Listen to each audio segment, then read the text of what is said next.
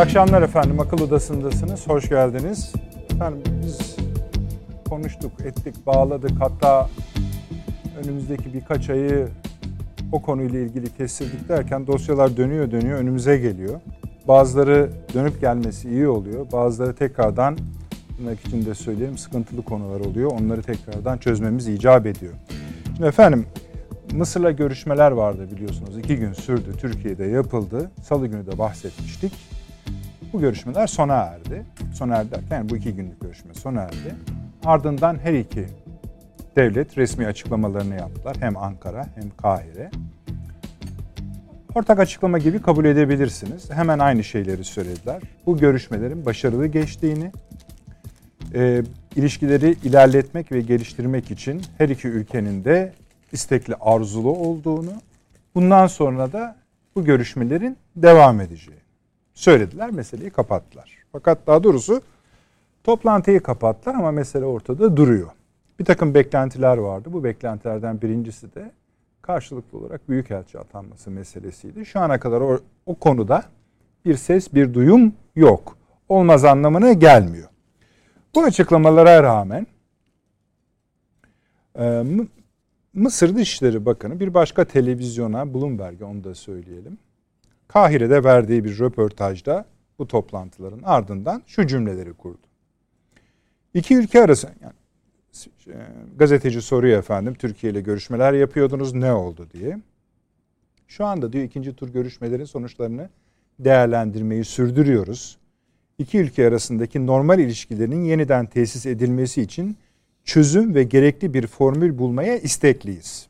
Demin bahsettik. Öncelikle, burası kritik efendim, ikili ilişkiler bağlamında Türkiye'nin belirli tedbirleri bir şekilde ele alması gerekiyor. Öncelikle ikili ilişkiler bağlamında Türkiye'nin belirli tedbirleri bir şekilde ele alması gerekiyor. Sorunların çözülmesinden memnun olduğumuzda bu daha fazla ilerlemenin kapısını aralayacak. Şimdi bu açıklamalara bakarsanız bu görüşmelerden arzu edilen maksimum yine diplomatik dille söyleyelim akıl odasına yakışır bir şekilde maksimum faydanın henüz verimin henüz sağlanmadığı hatta daha önce birkaç defa akıl odasında söylendi sizde paylaştığımız üzere Türkiye'nin biraz daha istekli olduğu ama Mısır'ın tırnak içinde söyleyelim ayak sürdüğü ortaya çıkıyor. Şimdi bu akşam Mısır konusundan bahis ederken neden bu Türkiye'nin ikili ilişkiler bağlamında belirli tedbirleri bir şekilde ele alması gerekiyor cümlesinin anlamını bulmaya çalışacağız. Sonra da bunların çözülmesinden biz memnun olursak bakacağız lafı nedir onu konuşmaya çalışacağız. Bunun ipuçlarını daha önce vermiştik ama hala bu konu işte demin bahsettiğim oydu. Hani ilerleniyor ilerleniyor işte o kadar da ilerlenmiyormuş efendim. Bugün Cumhurbaşkanımızın Amerika Birleşik Devletleri'ne bir gezi yapacağı duyuruldu. Ee, yanılmıyorsam e, son gezisi Sayın Cumhurbaşkanı'nın 2019'un sonu olması gerekiyor. Öyle hatırlıyorum. Ee, burada iki tane gerekçe söyle. Yani neden var? Şu nedenlerle gidiliyor Amerika'ya. Birincisi Türkiye açılacak efendim orada. Bu Türkiye'vi yani konuşurken ben yine değinmeye gayret edeceğim ama özel bir mimari bir tarihi öyküsü de var. Onu da paylaşmak istiyorum. Fakat bunun açılma, açılışı yapılacak. Artı Birleşmiş Milletler toplantıları var. İkisi de önemli konu. Duyuru resmi ziyaret dediği için de şunu bekliyoruz. Orada Amerika Birleşik Devletleri ve veya başka ülkelerin temsilcileriyle de şu an cari bir takım sorunlar, işte Afganistan meselesi başta olmak üzere, Suriye, Irak konusu olmak üzere bu konuların konuşulacağını kestiriyoruz, tahmin ediyoruz. Üç gün sürecek çünkü. Burada hani hepsi kamuya açık olmazsa dahi burada görüşmeler yapılacak. Bu bağlamıyla önemli. Hatta çok önemli bir toplantı. Neler olabileceğini yine konuşacağız. Efendim 3. madde Afganistan. Hükümet açıklandı biliyorsunuz. Salı günü bahsetmiştik. Ve demiştik ki bu hükümetin nasıl olduğunu çözdüğümüzde doğudaki ve batıdaki ülkelerin bu hükümete bakarak Taliban'la ilişki kurup kurmayacağını anlayacağız demiştik. İşte o hükümeti görüyoruz artık. İnceleme şansı bulunduk bir yani şu kadarını söyleyeyim ben belki değerli konuklarımızın farklı görüşleri olabilir.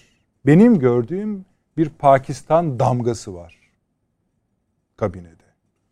Hatta şöyle de söyleyelim Pakistan damgasından çok Pakistan istihbarat servisinin damgası var. Bir ufak kronoloji de size hatırlatayım. Bu kabine açıklanmadan hemen evvel Pakistan istihbaratının üst düzey yetkilileri Afganistan'a gitmişlerdi Kabil'e. Orada da uçaktan demişlerdi ki sorun yok çözmeye geldik demişlerdi. Ondan bir gün sonra da İslamabad yani Pakistan başkentini İngiltere Dışişleri Bakanı ziyaret etmişti. Orada da güzel güzel diyeyim ben açıklamaları vardı. Bunların hepsini birleştirerek işlemeye gayret edeceğiz. Bir Birleşik Arap Emirlikleri Türkiye analizi yapmak istiyoruz efendim bu akşam. Zamanımızı iyi kullanırsak. Evet yani çok iyi. Birleşik Arap Emirlikleri çok iyi yaklaşıyor Ankara'ya ama mesela onlardan gelen yorumlara baktığınızda bugün bir gazete hakkını verelim. Sabah gazetesinde ünlü bir uzmanla Birleşik Arap Emirlikleri uzmanıyla yapılan söyleşi vardı. Bize bir adım atın biz size kaç adım atacağız göreceksiniz diyor. Hayırlısı olsun dedik çünkü çok konu var ortada ona bakacağız.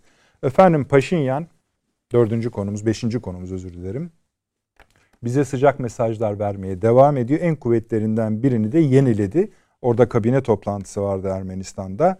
Orada da çıktı demiş ki işte Türkiye ile özellikle ulaştırma alanında. Zaten konu o. Doğu ile Batı'yı birleştirmek. Kendi kabinesine Türkiye ile ilişkilerimizi bu bağlamda iyi tutacağız. Onlara da mesaj gönderiyoruz. Ve eklemiş. Rusya da buna dahil. Peki nasıl dahil onu da konuşacağız. Efendim bugünün Hani haberi diyemeyeceğim çünkü hiçbir gazetede yoktu. Yani bir gazetede, iki gazetede de şöyle söyleyeyim düzelterek. Hani puldan biraz büyüktür bu haber ama muhakkak konuşulması gerektiğini düşünüyorum ben. Nasıl olacağını çok merak ediyorum ama çok büyük bir laf bu esasında.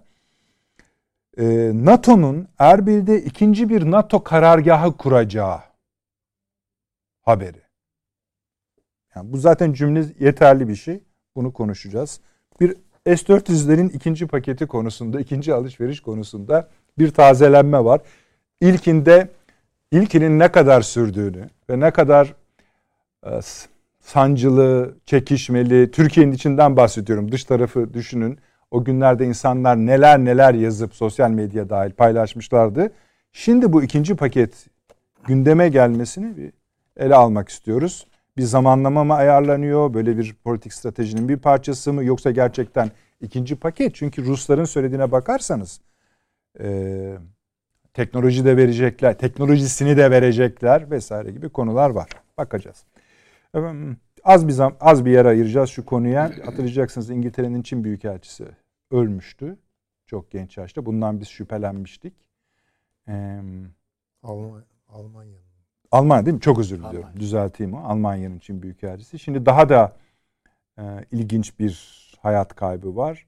Rusya'nın ulusal güvenliğinden sonra Acil Durumlar Bakanı hayatını kaybetti bir tatbikat sırasında. Bu bir generaldi. Ee, yani şüpheli mi? Yani şüphesizse de şüphelenmekte hak vardır. Bu Putin'in 80'li yılların sonu, 90'lı yılların başı diyelim efendim. Oradan beri yani o zamanki ismiyle KGB'den büyütüp getirdiği bir adam. Bilmiyoruz nasıl olacak. Birkaç konumuz daha var ama burada keseyim ben izin verirseniz. Hali sıkışık. Sayın Avni Özgürel Yeni Birlik Gazetesi yazarı. Hoş geldiniz abi. Hoş bulduk. Profesör Doktor Süleyman Seyfi Öğün Hocam İstanbul Ticaret Üniversitesi öğretim üyesi şeref verdiniz. Hoş geldiniz. Bakalım Ankara'yı net görebileceğiz mi arkadaşlar bize gösterecek. Şimdi Profesör Doktor Taşansı Türker Ankara Üniversitesi öğretim üyesi. Taşansı Hocam hoş geldiniz Ankara büromuza. Bizi duyuyorsunuz değil mi? Hoş bulduk sağ olun Nedret Bey. Saygılar selamlar efendim herkese. Hemen size geleceğiz Taşansı Hocam. Tekrardan hoş geldiniz. Abi şu şeyle başlayalım mı? Senin aklında başka bir şey yoksa. Hani aradan çıkarmak bağlamında olsun ana konularımıza hızlı dönelim diye. Şu Mısır ne, ne oldu şimdiki yani? Biz arkadaş mıyız? Yani, artık? yani olduğumuz yerde sayıyoruz. Hmm. Yani Niye sayıyoruz abi? Şöyle Mısır bir, bir problem yani sorunlu bir yap, şey tablo sündüğü vakit Mısır uzadı çünkü bizim ilişkilerimizdeki kop, kopukluk süresi. Ee, bu süre zarfında Mısır bir takım angajmanlara girdi. Yani Yunanistan'la, İsrail'le, Kuzey, e, Güney Kıbrıs'la filan yani onun ötesinde işte Fransa'yla filan hepsiyle. Yani bir takım angajmanlara girdi. Anlaşmalar imzaladı. Yani e, yani kendi aleyhine bir takım anlaşmalar hem de öyle yani münasır ekonomik bölge anlaşması Mısırlılar da bilmezler değil yani kendi aleyhlerine olduğunu ama Amerika'nın filan da baskısıyla imzayı bastılar yani. Bir sıkıntıları var. Yani bir Evet. sıkıntıları var. Yani bize yönelik bir sıkıntıları var. Yani onu tam Daha doğrusu teşvik- yani sıkıntı e, şu yani e, istiskal edildikleri eski dille söyleyeyim. E, yenisini de söyle. evet. Yani Huzursuz diye. evet e, kanaatindeler. Türkiye tarafından e, özellikle devlet başkanının e, Sisi'ye Sisi'nin kendilerine göre, onlara göre hak etmediği bir muameleye maruz kaldı. Yani Türkiye niye bakıyor? Yani bu bir darbe sonucu. İktidarı ele geçirmiş bir adam. Genelkurmay Başkanıydı. Devlete el koydu. Ee, örneklerini geçmişte Türkiye'de gördü yani bunları. Onun için Türkiye'nin bunlardan bunları hoşnut bunlardan hoşnutluk duyması mümkün değil yani. Dolayısıyla tepkisini, rahatsızlığını e, Türkiye'ye yansıttı. Ve sürekli zira devirdikleri insan seçimle iş başına gelmiş bir insan. E, Mursi. E, şöyle söyleyeyim. E, bu Sisi e, eğitiminin yani askerlik eğitiminin bir kısmını İstanbul'da harp akademilerinde geçirmiş bir insan. Sonra komutanlığı döneminde de yani Genelkurmay Başkanlığı'na kadar yükselirken komutanlığı döneminde Türkiye'ye müteadit defalar gelmiş. Ee, Sayın Cumhurbaşkanımıza o dönem başbakanken falan abi diyen bir insan. Falan. En azından yani işte bu Amerika'nın, İngiltere'nin baskısıyla yaptık biz bunu. Yani ne üstümüze saldırıyorsunuz gibilerden bir serzenişi var, Var idi. Türkiye'ye karşı. Ee, hani istemeyerek yaptık anlamında değil bu. Tamam bizim ordu geleneğimiz bu. Mursi bu Mısır'a yani eski köye yeni adet getirmeye kalktı. İşte biz de bu Müslüman kardeşler siyasetini kabul ettiremeyiz burada. Çünkü işin arka planında Suudi Arabistan'ı var, bilmem nesi var. Yani bütün bu körfez ilişkileri var. Hepsi var. Yani bunların nihayetinde de işte Amerika'nın, İngiltere'nin filan bu işe hiç de hayır ha bir gelişme olarak bakmayacağı var. Yani öbür tarafta da biliyorsunuz NAFTA hareketi filan yani hepsi var bunlar. Ee, bunlar hiç Batı dünyasının, Avrupa, Fransa'nın, Almanya'nın da dahil yani sadece İngiltere ile Amerika'yı da kas söylemiyorum. Onun dışında da hepsinin hiçbirisinin haz etmediği bir gelişme Müslüman Kardeşler Hareketi. Ee, bu tabii bizim için farklı yani e, İslam noktasından bakan insanlar için farklı, onlar için farklı. Farklı. Peki bizden bu hani okudum ya abi demin. Evet. Yani ne bekliyor? Belirli tedbirleri, belirli belirli tedbirleri bir şekilde ele alması gerekiyor. Yani- ikili ilişkiler bağlamında diyor. Mu, muhtemelen yani bizden beklediği bu e, yani e, sö- Mısır'la ilgili söylediklerimizi bir kere bir hani e, amiyane tabirle bir geri almamızı bir şekilde yani bizden çünkü evet Mısır'la ilişkilerimizi düzeltmemizi istiyoruz diyoruz o kadar. Ama onun dışında bu darbenin darbe ol- darbeye darbe diyoruz canım yani başka ne diyeceğiz yani bu. İşte miyav, işte, Bunu- yani dört ayağı var. Ha, evet işte miyav miyav diyor bu. Başka bir şey değil yani. E, dolayısıyla bunu değiştirmek, buna farklı bir şey, bir anlam yüklemek veyahut da meğersem öyleymiş de biz görememişiz falan. Hayır böyle bir şey olmaz. Yani bu Türkiye e, ne o yani İsrail'le ilgili tespitinden, değerlendirmesinden İsrail'le ilişkilerimizi de iyi normalleştirmek istiyoruz. Hiç bu ilişki şeylerde bu tespitlerinden Türkiye vazgeçiyor mu? Filistin'le ilgili. Yani, hayır ben bu- böyle bir şey olmaz. Yani o zaman ilkesiz bir ülke olur, haline gelirsin. Yani o mümkün değil. Mısır'ın beklediği şey çok zor. Olmayacak bir şey. Yani. Bir de şöyle diyor. Hani bunu bir şekilde ele almanız gerekiyor. Onu ele aldınız diyelim.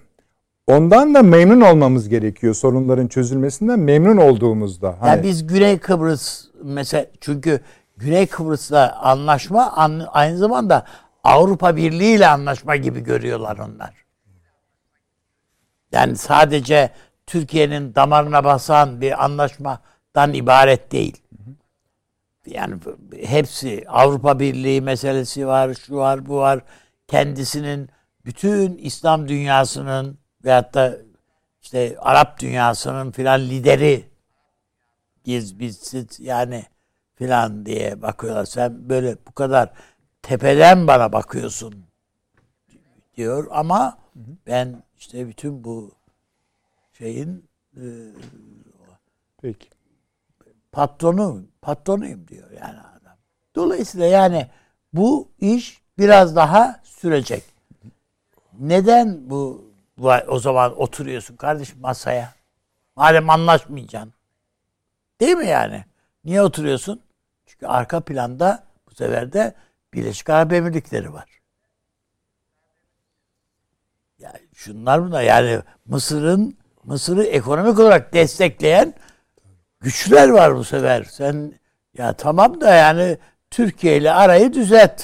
Abi diyorlar yani iyi. Bu Libya Mibya bitti diyorlar. Yani sen o tarafları kapat. Bizden bir şeyleri istiyorsun. Bu istediğin için bir takım siyasi hamleleri yapman lazım. Bunlardan bir tanesi de Türkiye ile arayı düzeltmen.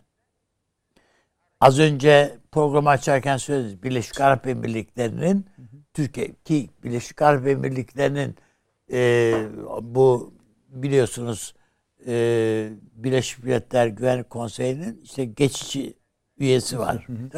Birleşik Arap Emirlikleri seçildi bu dönem orada. E bunu destekleyenlerden bir tanesi bunu şey yapan buna öne yakın olanlardan birisi Türkiye.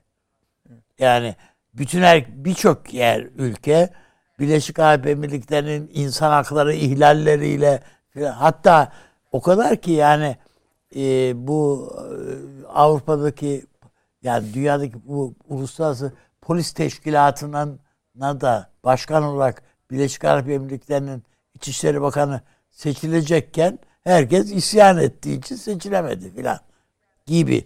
Ama buna rağmen Türkiye'nin Türkiye bütün aradaki şeylikleri de e, kendi aleyhine olan e, Libya'daki tavrını filan da Birleşik, Birleşik Arap Emirlikleri'nin onları da göz önüne al, aldığımız halde e, bu Birleşik Milletler'de destek verdi. Her neyse yani burada şimdi elindeki imkanlarla ki Birleşik Arap Emirlikleri'nin Dışişleri Bakanı dahil bilmem önemli güvenlik bir teşkilatının başındaki insan dahil ve nihayetinde emirin bizzat kendisi devlet baş, Cumhurbaşkanımızın e, tarafından kabul edildi. Yani Daha- daha önce ve size söylemiştim bütün galiba. imkanlarımızla yanınızdayız dediler. Hayır, Dışişleri Bakanımız da onların Dışişleri Bakanı ki ailenin bir üyesi yani E, kardeşlerden tabii zaten birisi. öyleler. Evet. Şey e, Sayın e, Çavuşoğlu demiş ki yani eğer babanız sağ olsaydı dedeniz sağ olsaydı buna çok kızardı iki ülkenin bu halde olmasına demiş. Evet. Şimdi ayrı Yani- bir konu. Şunu da konuşmuşlar Mısır Türkiye. Libya, Suriye, Afganistan, Irak konularını konuştuk deniyor. Yani bütün bunlarda Türkiye'nin siyaseti, Türkiye bir takım şeyleri söylüyor zaten. Yani kimsenin toprağında gözümüz yok. Biz her, her zaman söylediğimiz şeyler çoğu. Şu şu şunu istiyoruz filan. Hayır böyle bir şey yok yani. Ee, ve biz bir Arap aleyhtarı bir siyasetin için e, anlayışına sahip değiliz filan. Bu- Bunların hepsini Türkiye söylüyor zaten. Ve e, Birleşik Arap Emirlikleri geçmişte hata yaptığını kabul etti yani yakın geçmişte hata yaptığını kabul etti. Ve Sayın Cumhurbaşkanımız da bütün burukluklarını bir tarafa koyarak en üst düzeyde karşıladı işte. Emiri. Dolayısıyla yani ben e, Mısır'ın üzerinde bu baskılar da var. Öyle. Ki şöyle Libya krizi devam ederken hem Birleşik Arap Emirlikleri'nin hem Türkiye'nin De Aralık ayında Libya'da seçim var yani. Evet. O konuda da o dönemde birbirine söylediği iki ülkenin gayet yani onun için geçen Ağır programda konuştuk. Yani Kaddafi'nin oğlu bu bilmem ne. akşam inşallah ona Yani zaman mesela buluruz. Rusya'ya Rusya'ya gidecekti oğlan. Rusya'ya göndermediler. Buraya geldi. Bir tek o mu geldi? Hayır.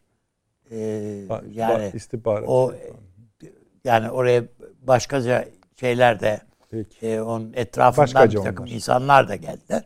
Demek ki yani e, Türkiye'ye dönük tavır bu körfezde değiştiği için Mısır'da ke- kendini sıkıntıda hissediyor yani. Peki. Sancılı hissediyor. Süleyman Hocam, e, Mısır'ın ayak sürdüğünü anlıyoruz elbette. Fakat hani bu biz hiç sürpriz değil işte bahsettiğimiz çok önce söyledik akıl odasında bunu yani o kadar Yani öyle- karnından konuşuyor. karnından konuşuyor. İşte yani eğer cümlenin altına deşebilsek, tam maddelendirebilsek ya da adamın derdini büyük kısmını çözebiliyoruz. Yani daha belli ki başka dertleri de var, sıkıntıları da var. Peki şuradan başlayalım.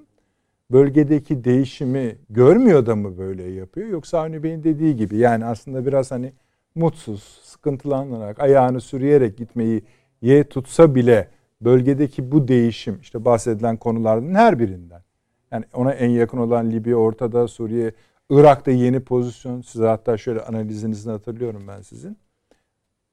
Şeye Mısır'a yeni bir rol biçiyorlar Orta Doğu'da diye. Irak'a da oraya eklemiştik. Ee, artık ihtiyaç kaldı mı yani bunu yapmasına yoksa hani Şimdi tabii eh, bu Afganistan meselesinin rüzgarı buralara geliyor. Ya da başka bir rüzgar önce Afganistan'da patladı. Belki bir nevi tsunami gibi burayı da vuruyor. Bunu e, söyleyebiliriz.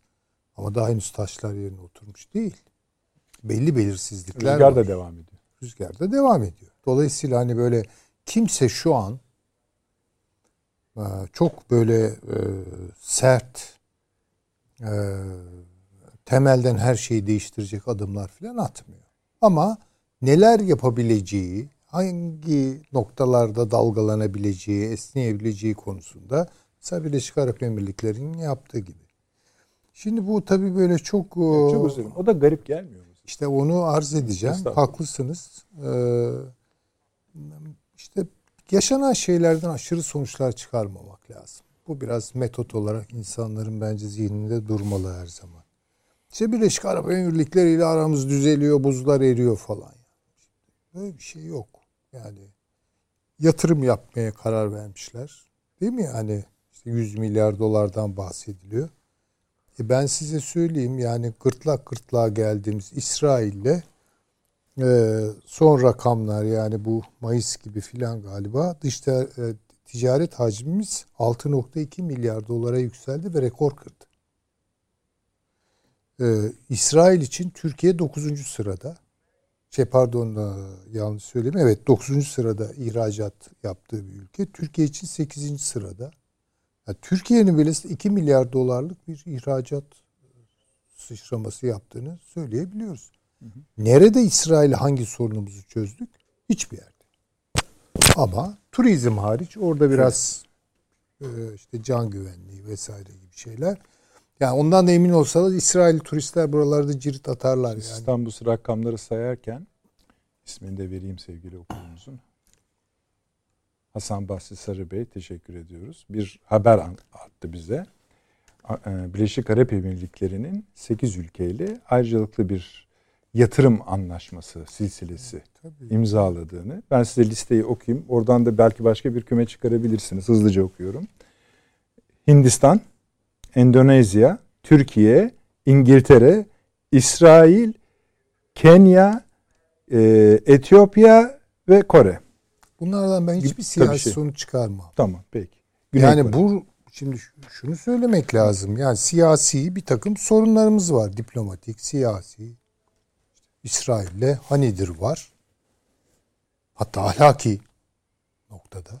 Değil mi? Hatta belki bazıları bunu dini bir noktaya falan da çekebiliyorlar. Bilemem. Yani sorunluyuz. İsrail'le bir Öyle. türlü bir araya gelemiyoruz. Bir aralar iyiydik belki. Hani şimdi normal olarak bu sorunlar patladı. One Minute'dan beri ne bekleriz normala? İsrail'le ilişkiler soğuyacak, dış ticaret bitecek. Ee, belki ambargolar uygulanacak bilmem ne. Hayır öyle bir şey olmuyor. Tıkır tıkır yürüyor. Yani Birleşik Arap Emirlikleri ile de bu olabilir. Bu Birleşik Arap Emirlikleri ile Türkiye'nin aralarındaki siyasi meseleleri çözdüğüne dair bir karine teşkil etmez. Veya böyle olacağına dair. Olabilir de olmayabilir de. Ama şimdi ben bunu nerede ölçeceğim? Hocam nereye bir şey bakacağım? size sorayım. Ne düşünürsünüz? Birleşik Arap Emirlikleri birleşik bir devlet mi ya? Bir- Birleşik Arap Emirlikleri diye bir şey mi var yani? Yani devlet olduğundan yana Hayır da yani misal şüphelerim elbette var. yani şey Ben değil böyle de tabii. böyle Yani e, yani sorunuza e, cevaben söyleyeyim üstadım. Hani bunları istasyon olarak görürüm ben. ha, yani, ne- Yani her acaba istasyon- İngiltere'nin istasyonu olabilir mi hocam bunlar? E olur olur. Olur. Olur yani. Olmuşlukları vardır. Olur. Yani bunların haritalarını e, çizen ne bakacağız? Yani Tabii. kuklanın ne söylediği önemli değil. Onu oynatan ne söyletiyor ona filan.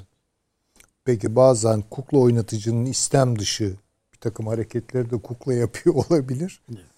Onu bilemem. Ama yani bu e, ekonomik tabloya falan bakıp işte, işte 100 milyar dolar burada yatırım yapacak falan. Yapabilir mi? Ya, ya bu çok başka bir saikle para da alınmış bir karar, karar da olabilir. Yani Endonezya'ya da yapıyor bilmem Hindistan'a da yapıyor oraya da buraya da yapıyor. Şimdi bu bunun Birleşik Arap Emirlikleri'nin siyasi iradesiyle olduğunu ben zannetmiyorum. Eğer bu olduysa gene paranın kaynaklarına. Yani Paranın- Birleşik Arap Emirlikleri'nin kendi kaynakları yok mu? Efendim öyle yok işte öyle olmuyor o. Biliyorsunuz Kendi konuşmalarına bakarsanız bazılarının kaynakları bir bu. anda Hı. el değiştiriyor ve birileri oturuyor üstüne yani. Aa nasıl oldu filan diyorsunuz değil mi? Mesela Libya'nın böyle bir parasının üstüne oturuldu. Irak'ın parasının üstüne oturuldu. Hatta Afganistan'ın parasının üstüne oturuldu. Böyle yani çökenler var hani. Filan. Ara- şeyi bile sayabilirsiniz Aramco vesaire. Tabii ki. Yani onun için bir yönlendirme oradan da gelmiş olabilir. Yani işte Türkiye'de biraz yatırım yapın canım. Demiştir birileri. Ya bu böyle Birleşik Arap Emirlikleri'nin ne iktisadi akla hizmeten ne de buradan türetilebilecek siyasi e, mülahazalarla böyle bir karar verdiğini ve bu sürecin işlediğini onun için abartmamak gerekiyor. Mısır'la da aynı şey. Ben bunu arz etmeye çalıştım daha önceki programımızda. Artık bunları münferiden konuşmamak lazım. Yani Türkiye-Mısır ilişkileri, Türkiye bilmem işte Birleşik Arap Emirlikleri. Mümkün mertebe bunları belli networklerin içinden Evet. anlamaya çalışmamız Potadan. gerekiyor. Ha, belli Potaya, bir potadan. potaya bakacağız yani. Şimdi bakın mesela belki biraz e, nasıl söyleyeyim e, aşırı zorlama gibi filan düşünülebilir. Türkiye-Mısır ilişkilerinin ne olacağına dair ayakları yere basan tahminlerde bul- bulunmak istiyorsak mesela teklifim şudur. Fas-Cezayir ilişkilerine bir bakalım. Diyeceksiniz nereden çıktı bu? Tamam. Araları da bozukmuş galiba. Bozuldu mu? Bozuk. Hatta şey yüzünden. Basbaya bozuk. Buyurun siz anlayın. Ve Fransa Fas'a desteğini veriyor. Tabii canım be- bir de petrol boru hattını filan kesiyorlar. Tabii, tabii, yani neler. işte Polisario gerillaları meselesi var falan filan aşağıda. Cezayir birden öyle açıklamalar yapmaya başladı ki yani resmen Türk tezlerinin yanında yer aldığını ilk defa bu kadar net keskin ortaya koydu. Dedi ki eğer Mısır Libya'ya dönük bir operasyon yaparsa hele yani bu şeyin bölgesi e, Türkiye'nin de etkilediği işte Milli Mutabakat Hükümeti'ne dair biz de gireriz dedi. Açıkça yani dedi ki varım ben burada. Şimdi diyeceksiniz ki bu işte bakın Mısır tutuyor ucu. Bunun gibi yani demek istediğim bu. Şimdi ben e, çok da uzatmak istemiyorum ama Türkiye-Mısır ilişkilerinin de e, bugünden yarına yol alacak. Bir kere zaten çok çirkin tablo ben onu söyleyeyim. Beni rahatsız ediyor. Yani sanki şöyle ya bu adamlar darbe yapmadılar. Bu adamlar bu kadar insanı öldürmediler. Bu bir askeri yönetim değil. Sanki yani dünyanın en demokratik, en medeni yönetimlerinden bir tanesi. Diyor ki ya bakalım Türkiye bir oynasın da bakalım beğeneceksin. Evet evet evet. Bu ne demek ya? Sen kimsin yani? Değil mi? Çok Bunu Niye dedirtiyoruz yani? Bence dedirtmemek de lazım bunlara. Ya bu kadar bunlara yüz vermemek lazım. Açık söyleyeyim. Ama birileri bize de demiş ki aranızı düzeltin.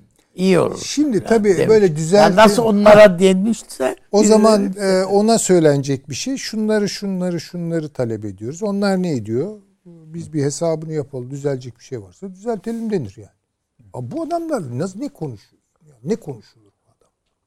Ya şu şu ifadeye bakın ya. Bu bu diplomatik adaba falansa hele bir yapsınlar bakalım da bir verimli sonuçlar görürsek biz de belli adımlar atarız. zaten bu cümlenin hocam bu dı- Mısır Dışişleri Bakanlığı'nın açıklamasının şeyi yani deşifre etmek için ayrıyeten bir de dekodur lazım. Dekor. Ha. Yani, Yani- bu Yani hem bunları ama- söylüyor Ha, hem bunu bir- söylerken de neyse. Bir densizlik hissedilmiyor mu şimdi? Çok özür dilerim. Estağfurullah Amiyane yani bir tam- tabir kullandım Onu ama. niye seçiyoruz o yani, cümleleri orada? Evet yani bir densizlik var bu açıklamalarda yani. Niye bunun muhatap olalım ki yani? Böyle bizde de çünkü şöyle bir kamuoyu var. Bir an Mısır'la işleri ya İşte. boş verin. Ya bir dakika. Belki de ne- Türkiye bunu göstermek için de biraz burada hani Türkiye'de görüyor bunu tabii. Ee, Buyurun kardeşim işte yıllardır be- şeyimizi ya o zaman belki üstadım yani bunu bu kadar abartmamak lazım bu toplantıları. Yani ne, ne, ne bekliyoruz ki? Yani? ama şuradan da abartmak zorunda biraz kalıyoruz kıymetli hocam. Bölgedeki dinamik dö- dönüyor ya. yani Ona şu- ek, yani eklenecek, eklenmeyecek. Şu- ama şu an neyin ne olacağı çok belli değil. Yani Mısır bir kere şaşkın bir durumda olduğunu söyleyebilirim rahatlıkla. Yani Mısır Niye şaşkın? ya şeyden şöyle, dolayı. şöyle şaşkın. Yani e, yanaştığı dünya yani bunun adını da ben o zaman koyayım. Kıta Avrupası genel manada. E, halbuki bir fay hattı çalıştı ve bir kırık daha yaşadık. Yani gidişattan benim takip edebildiğim Atlantik dünyası İngiltere kendine göre farklı sahipleri de rezervde tutarak söylüyorum. Amerika Birleşik Devletleri ile birlikte Avrupa'yı sattı. Çok güzel. Ha, Bu yani artık Tabii, tabii bu. net Tabii söyleyelim bu, de. bu yani. Şimdi bu ne demek? Bu Almanya, Fransa tutuştular demek yani. Dolayısıyla işte bir bakıyorsunuz işte bu Afganistan meselesinden doğan şoklarla işte yeniden PESCO'yu kurabilir miyiz? Nasıl yapabiliriz vesaire ve Macron durmuyor. Böyle buralarda Tabii, cirit tabii. atıyor. Heh. Ya şimdi bu bir tutuşmuşluk hali. Belki işte bu Lafarge onu durdurabilir. Ha bakınız işte. Heh. Yani orada bir, bir bir savaş var. Yani şimdi bu savaş kimin savaşı? Kimin savaşı Ha, bu kıta Avrupa'sıyla önce ada Avrupası arasındaki tarihsel savaş. Yani İngiltere'nin Fransa ve e, Almanya'ya karşı zaten daima Yani Lafarge belgelerini İngilizler sızdırdı diyorsunuz siz. Yani Lafın kısası eğer o böyle yani. bir haber alırsak şaşırmam. Ha, peki. Tamam, Şaşırmam. Ama Onu Fransız yüksek yargısı da Lafarge'ın E, tabii suçunu yaparlar. tasdikledi. O- Onu yani. ama o Kendi istihbaratı da. orada bir güzel Bunun bir bir senaryo, güzel Tabii. bir mizansen yaparlar bu işi. Ama hiçbir şey olmaz Lafarge. Ben de söyleyeyim. İki dava orada kurbanlık. Ha, tabii canım, Ay iki tane adamın alt işleri falan diye de geçiştirirler. Ama o şovu yaparlar yani. Böyle hukuk müdahale ediyor vesaire. Bu gibi davaları derinleştiremezler. Ee, Dolayısıyla şimdi burada bence bir gerilim büyüyor ve İngiltere e, kendi hattı doğrultusunda ki bu Cebel Tarık'tan başlayıp bakın Fas bir ucudur bunun. Ta Afganistan'a kadar, Çin'e kadar bu hattı kendi Şeyi de koyuyor musunuz hocam bunun içine? Bu NATO'nun ikinci istasyonu onu so- Irak'ta en- açışına, sonra bağlayalım açışını onu. da koyuyor musun? Ee, Yani Konuşalım. İngiltere Konuşalım. bunu istiyor yani. Evet. Ee, Erbil'de bir ayağımız olsun diye bakıyor. Dur abi konuşalım tabii. bunu. Şimdi şöyle yani baktığınız zaman hakikaten e, sonuçta bu Atlantik e, aklının e, kıta Avrupası ile arasına iyice e, gerilim sokan, onu uzaklaştıran aklın karşısında kimler var? Rusya var. Fransa var, Mısır var. Mısır girdi buraya işte. İşte Libya Hafter var. Ee, İsrail var. Ee, Yunanistan, Birleşik Arap Emirlikleri, Suudi Arabistan. Yani bizim millet bunları ezbere de sayar yani. Tabii, tabii Çok canım. Böyle artık duya duya. Ha. Fakat bunların çok farklı sahipleri var. İzleyicilerimiz rahat sayar onları yani. Evet. Farklı sahipleri var. Burada bir dağılma var. Yani bu, bu biraz kararsız gidiyor. Ee, onun için mesela Cezayir örneğini biraz da nükte olsun diye hani verdim. Bakın orada bir taşı oynatıyor çünkü. Yani Demek şaka olsun istediğim bu. Ha, ama onun sonuçları şimdi- olur. Ha, öbür taraf biraz daha konsolide. Onu söyleyeyim. Yani mesela Türkiye var, Pakistan var, Katar var, Azerbaycan var, Ukrayna var. Biraz zorlarsak Gürcistan var filan. Böyle baktığınız zaman daha konsolide. Belki o kadar kalabalık değil ama daha konsolide. Dolayısıyla o taşlar oynuyor. Yani bu çünkü Almanya Almanya'nın da durumu mesela mütereddit Fransa'ya göre. Fransa daha ön cephelerde koşturuyor filan. Almanya'nın henüz aklı karışık. Tahmin ediyorum bu seçimlerden sonra bir hesap yapacaklar ve pozisyonlarını alacaklar. Ne olacak bilmiyorum.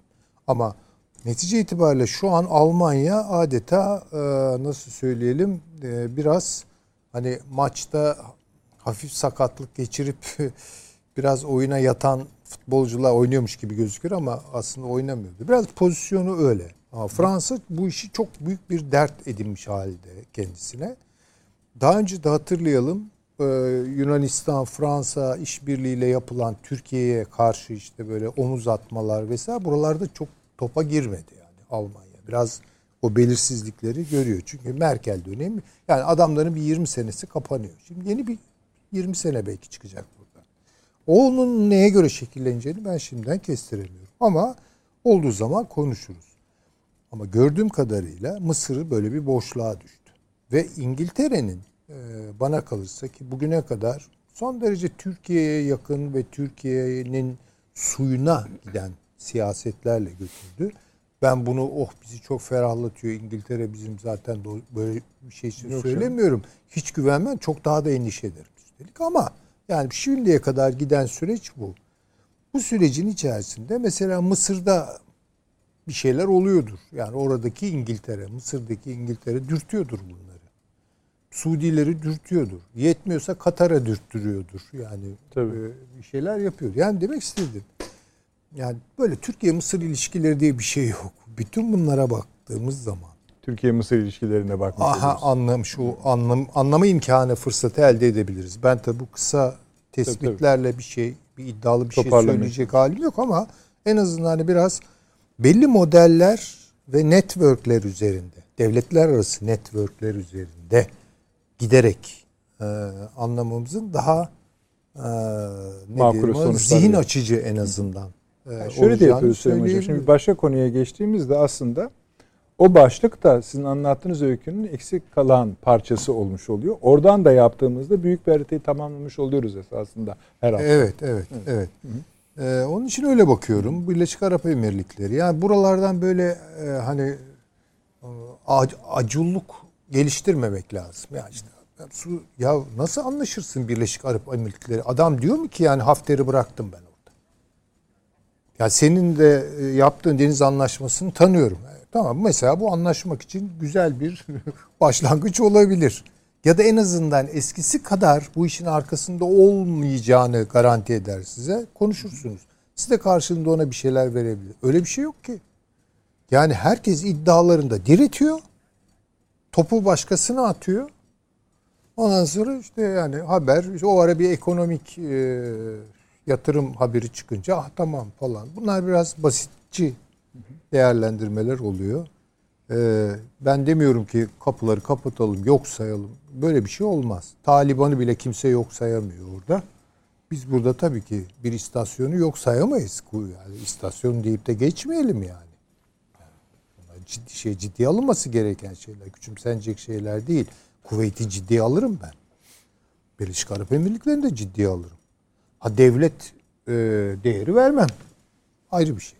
Yani devlet olmuşlardı diyemem ama iyi birer istasyondurlar. Kuvvetli birer istasyon. Zaten demin Lafarge belgelerinin çıkış yolunu söylediniz. İzleyicilerimiz hemen zaten onu E, ben Aldılar. yani tabii Anadolu Ajansı'nın başarısı olarak e, bizde muhakkak onun da payı vardır ama e, yani böyle Fransa'yı zora sokacak haberler hakikaten nihai tahlilde kimin işine yarar falan gibi. Ama işte bir anda bu fayda- dolaşmaların fayda rengi Paris'in kendi içine dönüverdi. Tabii tabii döner. Yani Döner. zaten re- yani bundan rahatsızlıklarını Lafarge firmasının ismini değiştirmesinden sonra da gidip İsveç mi İsviçre mi ne o firmayla hemen bir ortaklık yani, yani en sulandırma büyük rakibi, nasıl abi? en büyük rakibi Ha, onunla. çimento piyasasındaki En en büyük. büyük, rakibiyle. Ha, burası yanacak biz tüyelim abi. Ama bu konuda da izninizle bir şey söylemek isterim. Ee, çok da uzatmak istemiyorum. Buyurun. Ee, Türkiye'nin bence şimdi çok ileri adım atması lazım. Yani mesela Sayın Cumhurbaşkanı Birleşmiş Milletler'e gidiyor. Mutlaka bunun kulisini yapacaktır. Nedir Oralar- o ileri adım? Efendim korkunç bir suç işlemiş oluyorlar. Gayet tabii canım. Tabii. Ya bu bu, bu az boz bir şey Savaş değil. suçu Ya canım. savaş suçu işlemiş oluyorsunuz. IŞİD'e bilmem şey taşımış oluyorsunuz. Su taşımış oluyor. Sonra niye Belki Avrupa gazetelerine reklamlar bile vererek E, Tabii Charlie Hebdo'ya niye kızıyorsun o zaman yani orada adamlar bunu yaptıysa sen Doğrusu. palazlandırdın o zaman sen Fransa'ya karşı da suç işledin demektir. Yani o kadar büyük bir şey da, mesele ki bu. Şimdi bunu Türkiye nasıl geliştirip dünyanın kamuoyuna nasıl empoze edebilir? Bir gayret isterim ben doğrusu. Beklerim yani.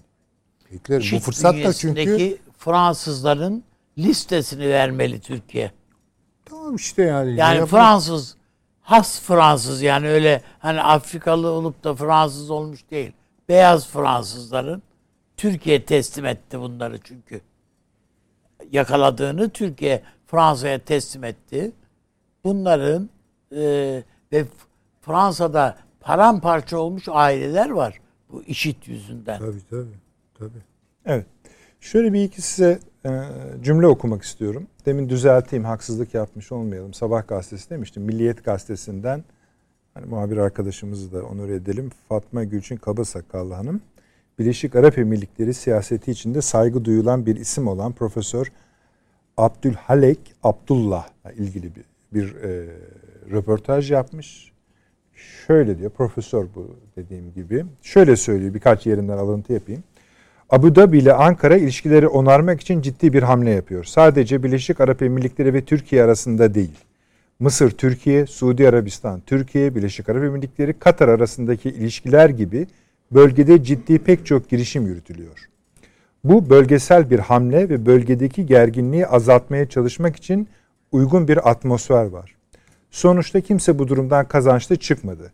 Birleşik Arap Emirlikleri ve Türkiye arasında gördüğümüz bölgesel atmosferin bir parçasıdır. 10 yıllık kavganın da kazananı olmadı diyor. Bakayım birkaç yer daha vardı ama onlar önemli. Türkiye önemli bir bölgesel güç. Birleşik Arap Emirlikleri de yükselen güç olmasının yanı sıra Fas'tan Hindistan'a kadar etki sahibi önemli siyasi bir oyuncu. Fakat aynı zamanda ekonomik bir güç. Arap dünyasında Suudi Arabistan'ın ardından ikinci en büyük ekonomidir. Birleşik Arap Emirlikleri'nin sunduğu pek çok fırsat ve zenginlik var. Dolayısıyla ister siyasi ister ekonomik olsun Türkiye'nin Birleşik Arap Emirlikleri gibi bir ülkeyle iyi ilişkilere sahip olması çok mantıklı. Ayrıca özellikle de Birleşik Arap Emirlikleri ve Arabistan da Türkiye'ye finansal ve ekonomik açıdan yardımcı olabilir. Ondan sonra da diyor ki Türkiye'den gelecek bir adım Birleşik Arap Emirlikleri'nden birden çok adımla karşılık bulacaktır diyor o profesör. Evet. Ee, arkadaşlar reklama mı gidelim bir? Tamam erken mi diyorsunuz? Yok gidelim. Tamam peki. Efendim bu akşam e, tek parça reklamımız var. Ondan sonra uzun bir program var önümüzde. Aradan çıkarıyoruz hemen dönüyoruz.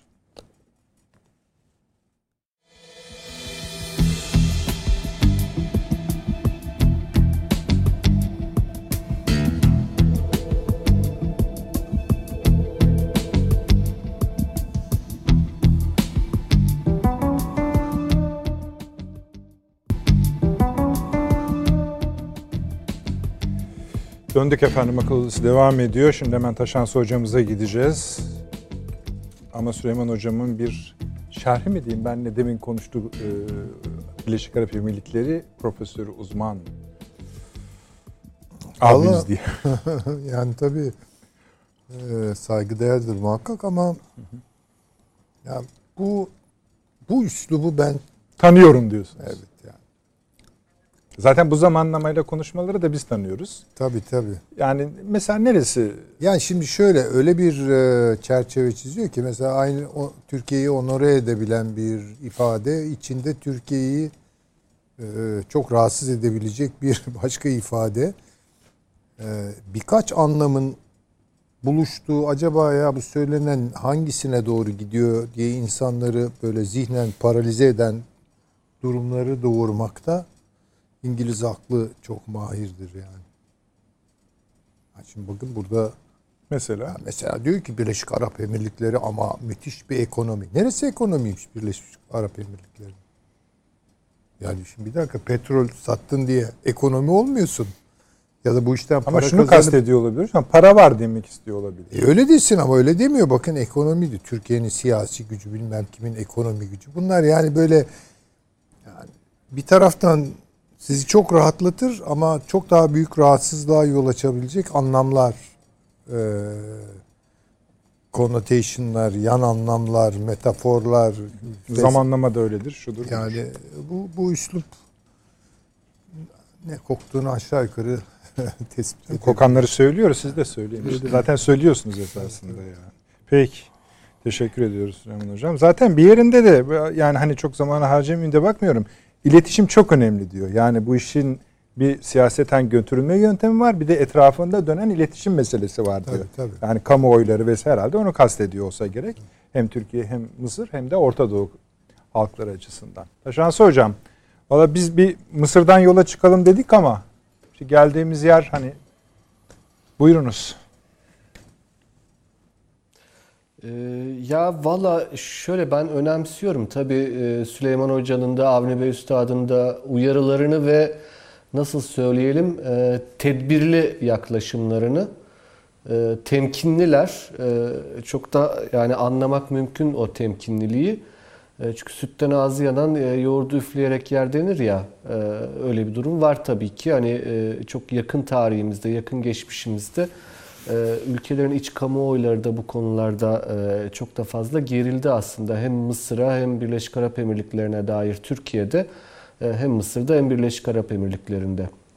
E, Lakin hani benim şöyle söyleyeyim temkin temkin düşüncesine katılmamla beraber yine de biraz daha iyimser bir pozisyonda olduğunu söylemem gerek İstanbul stüdyosuna göre.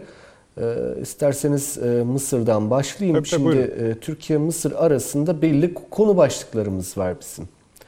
E, Birincisi e, orada İstanbul stüdyosunda da söylendi. Türkiye'nin e, Mısır'ın iç siyasetine dair e, belli bir tavrı var. Yani sert bir şekilde de bunu dile getirdi zaten Türkiye. E, Yani Mısır'ın iç siyasetinde bunun e, doğru bunu doğru buluyoruz, bunu yanlış buluyoruz gibi tercihleri oldu Türkiye'nin. Şimdi e, bu tabii ki belli sonuçlar doğuracaktı. O sonuçlar e, ne kadar hesaplandı, e, bu doğru muydu, gerekli miydi, değil miydi tartışmalarına ben girmiyorum. E, fakat şu an geldiğimiz noktada açık bir şey var ki iki ülkenin arasında Mısır'ın iç siyasetini aşan başka konu başlıkları var. Ve bunların konuşulması gerekiyor. Ve bunların sadece Mısır açısından değil, Türkiye açısından da konuşulması gerekiyor. Hemen sayalım arzu ederseniz. Buyurun. Ee, Birincisi Doğu Akdeniz sorunudur. Yani Doğu Akdeniz'de e, deniz yetki alanlarının belirlenmesi konusunda Türkiye'nin e, en uzun sahile sahip ol- olan e, yani bu yetki sınırları arasında en uzun çizgi Mısır'la olacaktır. Bu çok açık. E, Dolayısıyla orada Mısır'ın Yunanistan ve Güney Kıbrıs Rum kesimiyle e, beraber hareket etmesi e, Türkiye'nin lehine bir durum yaratmıyor. E, Bunu bir elde var bir koymamız gerekiyor. İki, Mısır'ın da lehine bir durum e, oluşmuyor Yunanistan'la hareket ettiğinde. Yani iki ülkenin rahatlıkla e, kazan kazan prensibi çerçevesinde bu konuda görüşebilmeleri gerekir. 50 kere söyledik Başka onlara. çok can yakıcı bir sorun. Tabii tabii tabii tabii kesinlikle bunlar söylendi. Yani siz bakın dendi Yunanistan'la bu anlaşmayı böyle yaparsanız şu kadar e, kilometre kare alan kaybediyorsunuz. Türkiye ile yaparsanız bunu kazanıyorsunuz. E, Kıbrıs'ın statüsündeki e, sorunlar vesaire bunların hepsi anlatıldı. Şimdi bunun dışında bir tane daha sorun var ortada. Libya sorunu. E, sonuçta Mısır'ın e, komşusu Libya. Karadan uzun bir sınırı var. E, ve Libya'da iki ülke karşı karşıya geldi. İşin doğrusu bu. Başka bir şey var. Sudan. Şimdi diyeceksiniz Sudan nereden çıktı? Türkiye'nin Sudan'da ciddi bir etkisi var. Ee, Türkiye'nin başka bir yerde daha etkisi var. Somali'de etkisi var. Başka bir yerde daha etkisi var. Daha geçen hafta hatta Cumhurbaşkanı Türkiye'deydi. Sayın Cumhurbaşkanı tarafından kabul edildi. Etiyopya. Şimdi bakın bu da Mısır'ın güney sınırlarıyla alakalı. Türkiye orada ne arıyor? Türkiye uzun zamandan beri orada efendim. Yani Türkiye takribi 10 senedir bu Afrika boynuzu denen bölge yani Kızıldeniz'in güneyden girişinde bir güç mücadelesinin yaşanacağını öngörerek önden hareket etti. Ön aldı Türkiye ve orada alan kapattı. Bravo. Şimdi bu e, ciddi anlamda Afrika'nın yakın dönemde büyük güçlerin çatışma alanlarından bir tanesi olacağı varsayımının Türk devlet tarafından önceden tespit edilip Afrika'nın Kızıldeniz girişinde Türkiye'nin varlık göstermesi demek. Ama Mısır'da şöyle söyleyelim Mısır'ın atar damarı Nil'dir. E, Nil dediğiniz şey Etiyopya'dan geliyor. Bakın birincisi bu. İkincisi Mısır'ın en büyük gelir kaynaklarından bir tanesi Süveyş'tir. E, Süveyş Kızıldeniz. Siz güney girişini tutuyorsunuz Kızıldeniz'in. İkincisi de bu. Üçüncüsü efendim Mısır öyle ya da böyle Arap dünyasının entelektüel merkezi olma özelliğini hiçbir zaman kaybetmedi. Yani Kahire ve İskenderiye ne olursa olsun hala e, bir şekilde tüm Arap dünyasında etkili iki büyük merkezdir. Ve e, bir e, patika, Arap dünyasındaki önemli siyasal patikalardan bir tanesi Mısır tarafından tutulur. Bu patika teritoryal milliyetçilikle barışık yani kendi ülkesiyle barışık ama Arap kimliğini de çok ezmeyen ve bundan da bahsetmekten geri durmayan bir siyasi pozisyondur. Bu pozisyon Mısır'ı Ürdün'le konuşmaya, Irak'la konuşmaya mecbur kılıyor. Çünkü başka bir patika Suudi Arabistan Birleşik Arap Emirlikleri patikasıyla tatlı ekşi e, bir rekabet içindedir e, bu yaklaşım. Yani Suudi Arabistan ve Mısır öyle e, kucak kucağa birbirlerine sarmaş dolaş değillerdir. Evet birbirleriyle iyi geçinmek durumundadırlar ama alttan alta küçük küçük de rekabetleri vardır. Dolayısıyla Maşrık bölgesinde de Mısır'ın e, belli çıkarları kendi açısından var. Maşrık bölgesi dediğimiz Suriye, Irak, Ürdün, Lübnan bölgesi e, burada da Türkiye'nin sınır sorunları var. Dolayısıyla bakın sadece bu üç başlık, sadece bu üç başlık çok çok önemli. Ama bir tane daha büyük başlık ekleyelim buna. Sahil bölgesi yani Afrika'nın Sahra altı bölgesinde Mısır'a kadar uzanan ve Atlantik'e kadar açılan bölge Mısır açısından hayati öneme sahiptir. Hem güvenlik riskleri anlamında hem de tarihsel olarak belli bağları vardır. Ve bu bölge kaynıyor efendim yani. Bu bölgede Çin var şu an. Bu bölgede Fransa güç kaybediyor günden güne. Ve e, bu bölgenin doğu ucunu uzatacak olursanız eğer Kenya'ya kadar gider Mısır'ın altından. E, orada da İngiltere vardır zaten. Dolayısıyla büyük güçlerin bu rekabet alanında Türkiye'nin de boy gösterdiğini unutmamak lazım. Ve burada ciddi siyasal dönüşümler yaşanıyor tüm Afrika'da. Darbeler Bakın de geçen oluyor. hafta Gine'de, Batı Afrika'da darbe oldu. Bu dördüncü darbe son bir yıl içinde. Sudan'da oldu, Çat'ta oldu, Mali'de oldu, şimdi Gine'de oldu. Bütün bir Afrika'da darbeler silsilesi yaşanıyor. Şimdi bakın bu e, trendtir bunlar, böyle şeyler. Yani trend derken şöyle anlaşılmasın, moda değildir. Trendtir. Bir trend başladığı zaman e, bunun arka planının iyi incelenmesi, iyi irdelenmesi gerekir. E, bu ciddi bir süreçtir Mısır açısından bu önemli. Şimdi dolayısıyla Türkiye-Mısır ilişkilerinde hiçbir şey olmadı. Dört tane ana konu başlığı var. Şimdi bu dört ana konu başlığını görüşmek yapıcı bir siyasetle mümkün müdür? Mümkündür. Lakin hani sizin de açıkladığınız biraz önce e, Mısır Dışişleri Bakanlığı'nın açıklaması pek bu konuların görüşülmesinin öneminin iki tarafında farkında olduğunu fakat Mısır'ın kendi iç siyasetinin konuşulması, konuşulmaması konusunda Türkiye'den garantiler istediğini anlatıyor bana. Şimdi bu da bir pozisyondur. Bakın yeniden söyleyeceğim. Bu doğrudur, yanlıştır ben asla söylememeye çalışıyorum sizin programlarınızda. Çünkü bunlar milyon dolarlık bilgilerdir. Ee, söylenmez yani öyle kolay kolay. Ama neyi tespit etmek zorundayız? Türkiye'nin pozisyonu şu an herkesle konuşabilir pozisyonuna gelmiştir. Konuşuyor. Bu önemli bir gelişmedir bence. Bazen oyalamak için konuşursunuz. Bazen çözüm üretmek için konuşursunuz. Bazen o çözümün o gün üretilmemesi gerekir. Yarın bir gün ihtiyacınız olan çözümün altyapısını oluşturmak için konuşursunuz. Bu sanatla alakalı bir şey. Yani e, mesela ben çok e, hep söylüyorum sizin programlarınızda. Türkiye ile Mısır'ın arasının iyi olmasını çok isterim. Ne, ne, ne olarak isterim? Bir aydın olarak isterim. Türk-Mısır halklarının yakınlığı çerçevesinde isterim. iki toplumun birbiriyle kucaklaşması çerçevesinde isterim. E bunları tabii ki isterim. Ama bakın bir aydın olarak. E, Türk dış politikasını yürüten birisi sadece aydın sorumluluğuyla ya da o reflekslerle yürütmez herhalde. Orada çıkar ilişkileri ve zamanlama e, mefhumu e, öne çıkacaktır. Dolayısıyla e, ben e, durumu bu şekilde tasvir edebileceğimiz kanaatindeyim. Bu görüşmelerin bir şekilde zamana yayılmış olarak önemli olan konu başlıklarının görüşülmesi için bir alt hazırlık süreci olduğunu, zamanı gelince belli aciliyeti olan konuların konuşulmasına fırsat verecek bir zeminin yaratıldığını görüyorum. E, bu bunu çok önemsiyorum. Şimdi hocam. E, stüdyoda çok önemli konulara değinildi. Aslı olarak or- oraya geçmek istiyorum. Bir saniyenizi e, alsam. O da şuydu. Mısır kim? Taşans Hoca beni duyuyor mu? Buyurun Nedret ha, Bey. Tamam. Yani e, ikinci bölüme geçmeden hani şöyle sen bir şey mi söyleyecektin abi? Yok hayır. Tamam. Ee, şimdi bir dediniz yani Türkiye herkesle görüşmeye başladı dediniz. Tamam. Bunda bir problem yok. İyidir. Bir de hani bölgenin konjonktüründe de biz değişim gözlemliyoruz. Anlaşıldığı kadarıyla siz de gözlemliyorsunuz. Ha tamam buyurun. Kusura bakmayın. Buyurun. Şimdi tam estağfurullah estağfurullah tam oraya gelecektim Nedret Bey. Şimdi bu hani iki ülke arasındaki ilişkilere dair bir genel e, çerçeveydi sadece. Fakat e, bu zamanlama dedim ya e, bazen trendler dediğim şeye iyi bakmak gerekir. Yani o zamanın ruhu, konjonktürün nasıl oluştuğunu iyi incelemek gerekiyor. Bu anlamda Birleşik Arap Emirlikleri'ne de iyi bakmak gerekir. Mısır ilişkilerine ve Birleşik Arap Emirlikleri'ne. Şimdi bakın çok e, açık bir şey var. Şimdi diyeceksiniz ki nereden nereye atladınız hocam ama müsaadenizle bağlayacağım ben onu.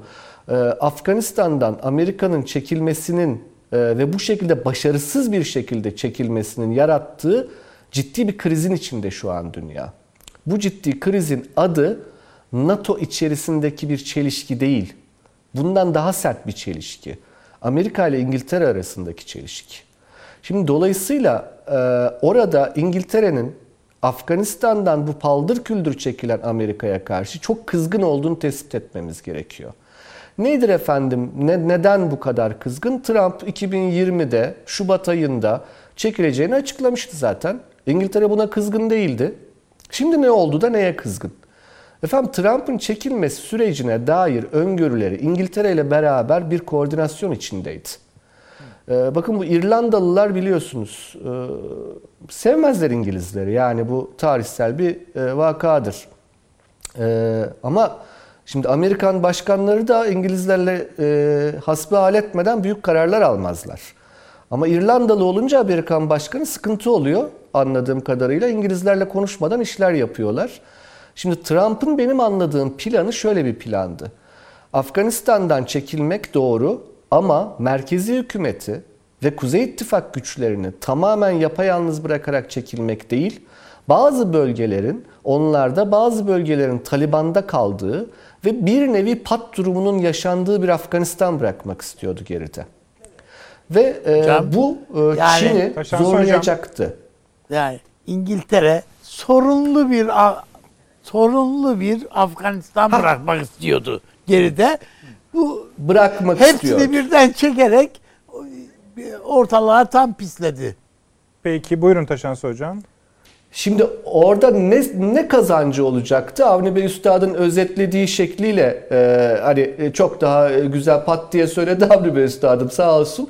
E, yani o şu, sorunlu alan yaratırsanız bir, Çin boğulur böyle bir şeyin içinde. Taliban bağlantısı çerçevesinde sorunlu alana Çin'i çekmiş olursunuz. İki, Rusya'yı küstürmemiş olursunuz. Çünkü hem Kuzey İttifakı e, üzerinden Rusya'nın bölgedeki etkinliğini devam ettirmiş olursunuz ve Rusya kendi sınırlarına tehdit algılamaz. Üç ama en önemlisi İngiltere'nin bence en büyük ağırlık verdiği husus buydu. Hindistan'ı rahatsız etmemiş olursunuz ve Hindistan'ın Afganistan'daki varlığının önünü kesmeyerek Hindistan'da İngiltere'nin ve Amerika'nın etkisinin artmasını kime karşı? Rusya'ya karşı artmasını mümkün kılarsınız. Şimdi plan buydu. Biden ne yaptı? Olduğu gibi Taliban'a teslim etti. Şimdi olduğu gibi Taliban'a teslim ettiğinizde siz Çin'e teslim ettiniz orayı. Ve Pakistan'a teslim ettiniz. E ama sizin Çin'i kuşatmak için Hindistan'a ihtiyacınız var. Pakistan'ın elinin bu kadar kuvvetlenmesi Hindistan'ı çok üzdü. Bu kadar üzülen Hindistan ne yaptı? Rusya ile beraber ortak açıklamalar yapmaya başladı. Afganistan'daki terör riski vesaire gibi. Yani Hindistan'ı Rusya bile Rusya'nın elinde bıraktınız. Şimdi İngilizlerin bu kızgınlığı belli bölgelerde aslında İngiliz aklı e, öyle boyunu aşacak işlere hiç girmez. Planları iyidir, projeleri iyidir. Lakin güçlerini de iyi bilirler. Yani çok büyük küresel işlere Amerika'yı sürüklemeyi severler. Çünkü hani kendi güç boyları ortadadır. E, güçleri, boyları, postları ortadadır. E şimdi bu durumda İngiltere kendisi inisiyatif almak durumunda kaldı. E, küresel inisiyatif almak durumunda kaldı. Ve kızgın. Şimdi bakın bu küresel inisiyatif bir şekilde buralara kadar yansıyor. Şimdi e, buradan yeniden devam edecek olursak bu İngiltere'nin küresel inisiyatifi konusuna e, Mısır'a bir daha bakalım. Mısır nasıl bir ülkedir? Mısır'da hangi ülkeler etkilidir? Efendim 1956 Süveyş krizine kadar Mısır'da İngiltere etkiliydi ve Fransa etkiliydi. 56 Süveyş krizinde bu tamamen yerle bir oldu. Bu iki gücün yerini Rusya ve Amerika doldurdu. Fransa yeniden son dönemde sızdı. İngiltere ise ikinci grupta ancak bu bölgede etkilidir ancak etkilidir. Şimdi Mısır dış politika yapıcıları da Rusya ve Amerika'yı dengelerken bir yandan da Fransa ve İngiltere'yi de kendi içlerinde dengelemek zorundalar. Yani dolayısıyla yok sayamazlar. Yani Mısır dış politika yapıcıları İngiltere'yi yok sayamaz. Fransa'yı da yok sayamaz, Amerika'yı da Rusya'yı da. Bu dördünün içinde bir denge ama tabii ki klasman farkı var bu açık. Şimdi peki İngiltere Orta Doğu'da nerede? Ürdün'de. İngiltere'nin Türkiye ile yakın ilişkileri var. İngiltere Doğu Akdeniz'de Türkiye'ye gayet yakın bir pozisyonda şu an. Ee, İngiltere Birleşik Arap Emirlikleri'nde gayet etkili. Nereden çıktı bu etki? Yine biraz önce söylediğim o Amerika'nın yarattığı vakumdan kaynaklı. Bakın saydığınız ülkeler, Birleşik Arap Emirlikleri'nin özel anlaşma yaptığı ülkeler. Seyircilerimiz açısından aslında son derece manidar olsa gerektir. Bunlar eski İngiliz sömürgeleri. Kenya diyorsunuz. Ya Kenya nereden çıktı? Birleşik Arap Emirlikleri. Yani anlatabiliyor muyum? Ben orada bir çizgi var. Şimdi bu çizgi işte zaten bir şekilde NATO içerisinde, Batı bloğu içerisinde aslında üç tane farklı grubun, Türkiye'yi dışarıda tutuyorum, biz olduğumuz için bizim dışımızdakileri analiz etmeye çalışıyorum. Üç tane farklı grubun oluştuğunu gösteriyor. Bu European Pillar denirdi NATO içerisinde. Sütun. Yani Avrupa sütunu bu da resmi bir şeydi yani böyle gizli saklı bir şey de değildi. Avrupalı ülkelerin NATO içindeki bloğu gibiydi ama bu her ne kadar adı pillar olsa da ben size söyleyeyim böyle karman çorman bir ağaç aslında. Yani e, çok gövdeli bir ağaç. Mesela Fransa bir gövdedir orada. Almanya bir gövdedir. İtalya Almanya'ya yakın bir gövdedir. Doğu Avrupa bloğu yine Almanya'ya yakın bir gövdedir. Hatta belki Kanada'yı da oraya ekleyin. Yani Kanada ne kadar Amerika kıtasında olsa da daha Avrupa'yı aklı NATO içerisinde. Ve orada bir Amerikan etkisinin yoğun olduğu Alman-İtalyan bloğunu görürsünüz. Bir de Fransa vardır. Şimdi bir de İngiltere var. Şimdi bakın bir kıta Avrupası, karman çorman bir kıta Avrupası, Batı'nın içerisinde bir yapı, İngiltere Batı içerisinde bir yapı, ABD Batı içerisinde bir yapı. Şimdi Biden'ın geri geldiği dönemde yani daha doğrusu şöyle söyleyeyim Biden'ın geri gelişine dair e, iktidarı al, alışına dair söylediği şey neydi? Amerika geri geldi. Valla Amerika geri falan gelmedi. Ortaya çıkan sonuç budur. Amerika çok ciddi bir vakum yarattı ve bu vakum geçen hafta da konuşma imkanı bulmuştuk. Afganistan'da başlayan bu vakum e, bir şekilde Trump dönemini bile aratacak şekilde bazı güçlerin orta büyüklükle büyük güç arasında gezinen bazı güçlerin daha özerk politika arayışlarına, strateji arayışlarına izin verdi. Şimdi oradaki temel soru bence şudur. Efendim NATO dediğimiz yapı bir şekliyle uluslar üstü bir yapıdır. Yani ulusal stratejilere izin vermez. Onların hepsinin üzerinde onu aşan e, bir uluslar üstü strateji, savunma stratejisi gerektirir. NATO'yu zaten NATO yapan şey budur. Ve NATO'nun en büyük kaygısı her zaman için şu olmuştur. E, renationalization denen, yani uluslaşma, özerkleşme, NATO içerisindeki özerkleşmedir. NATO'yu parçalayacak olan şey budur. Bunun kaygısı vardır. E şimdi Amerika'nın yarattığı vakum işte buna sebep oluyor. Ve bu sadece Batı bloğu içerisinde bu tarz yarılmalara değil, bizi de etkileyen, Orta Doğu bölgesine kadar yansımaları olan, Kafkaslara kadar yansımaları olan Bakın o e, son derece önemlidir. E, Azerbaycan'ın işte e, şu şeyi geri alması vesaire. Orada çok farklı dinamikler ortaya çıktı. Bu da şunu gösterir. Her ne kadar Biden'ın ve Trump'ın söylemleri çok çok farklı olsa da, taban tabana zıt olsa da hakikat onları bir noktada birleştirdi. Yani e, çok kırıcı olmak istemiyorum Biden yönetimine karşı ama Niye? Biden yönetimi öyle ya da böyle iddia ettikleri her şeyin tam tersi olarak Trump yönetiminin dediği işlere geldiler ve bu şunu yarattı tüm dünyada.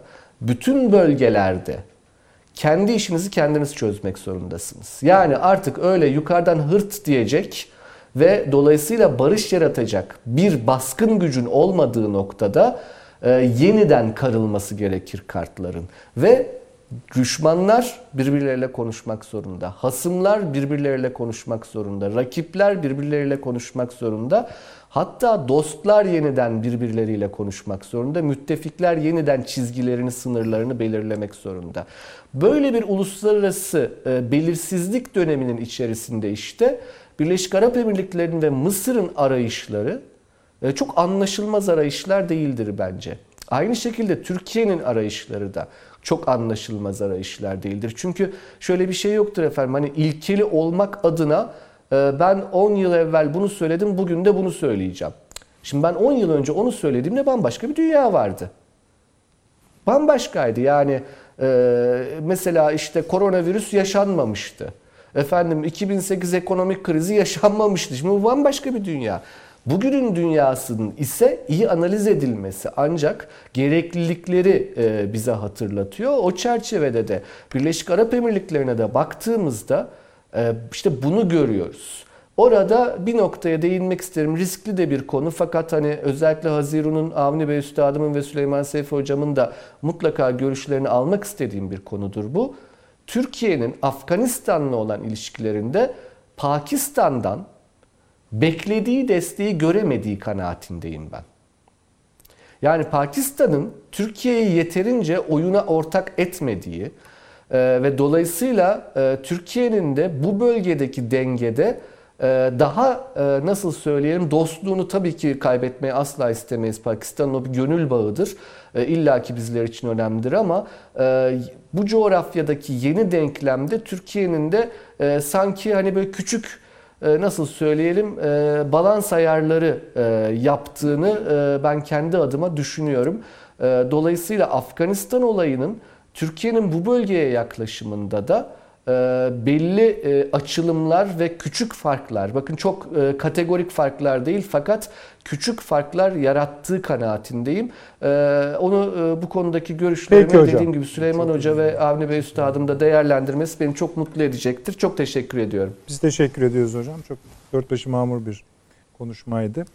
Ee, şimdi ilk önce yani şöyle gidelim. Tabii Pakistan konusu çok önemli bir konu. Tabii tabii. Buna değinmemiz gerekiyor. Ancak şu şeyde bir anlaşalım isterseniz. Hemen veririm abi.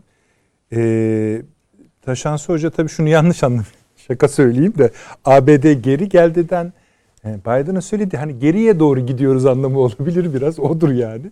Ama şu konuda hani geldim dedi, gittim demedi. Ha, Şimdi Tamam, Geriye peki. gidiyorum diyor. Taşansı Hoca'nın söz- sözünde. Avni abi şunu da bir anlaşalım. Siz de öyle görüyor musunuz? Biz mesela Süleyman Hoca da aynı cümleyi kullanmış. Mesela Atlantik'te bir yırtılma görünüyordu. Evet. Fakat bunu artık hani daha inceltti gibi Taşansı Hoca. ABD İngiltere arasındaki problemin biz burada daha önce Evet. de söylemiştik. Bir tür daha merkeze çekti gibi geldi bana. Bunun da esasında Avrupa'yı ve NATO'yu Buna etkilediğini. bir bakalım. Değil mi? Tabii, tabii. E tabi yeni NATO dediğimiz bir, bir şey çıkıyor ortaya artık zaten. Yani bir e, Amerika eksenli bir yapılanma var. Bir de Avrupa veya İngiltere eksenli bir yapılanma var.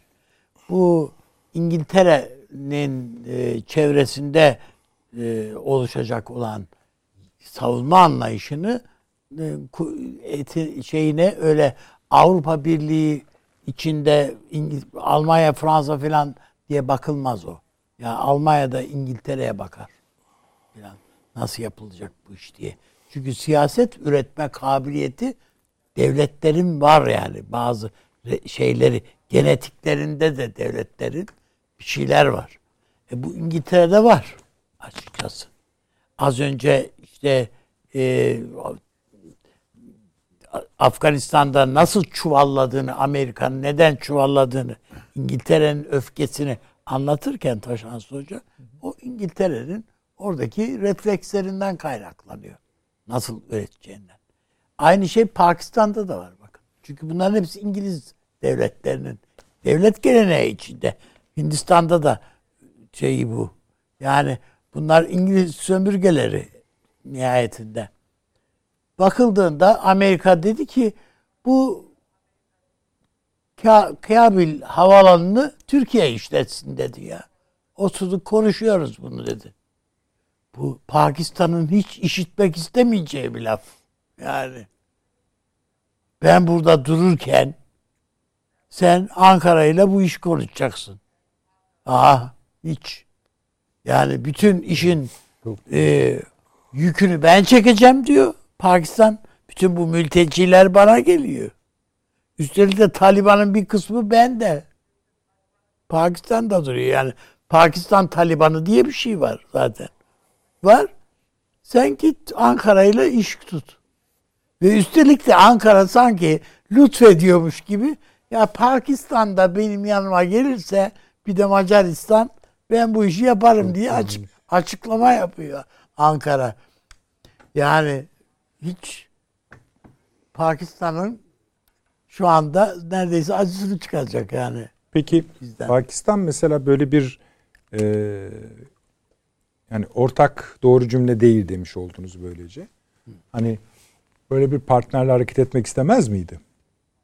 Hayır şöyle e, Pakistan'a Güveyli bir verirsin bu işi de Pakistan Türkiye'yi orta şey yapar partner olarak alabilir. Yani yan, Türkiye ile yan yana olmayı Pakistan ister. Niye istemesin? İster. Ama ya 180 milyonluk bir ülkeden söz ediyoruz. Yani ufak tefek değil. Bütün bu Afganistan'ın yükünü, şununu bununu çekmiş bir ülkeden söz ediyoruz.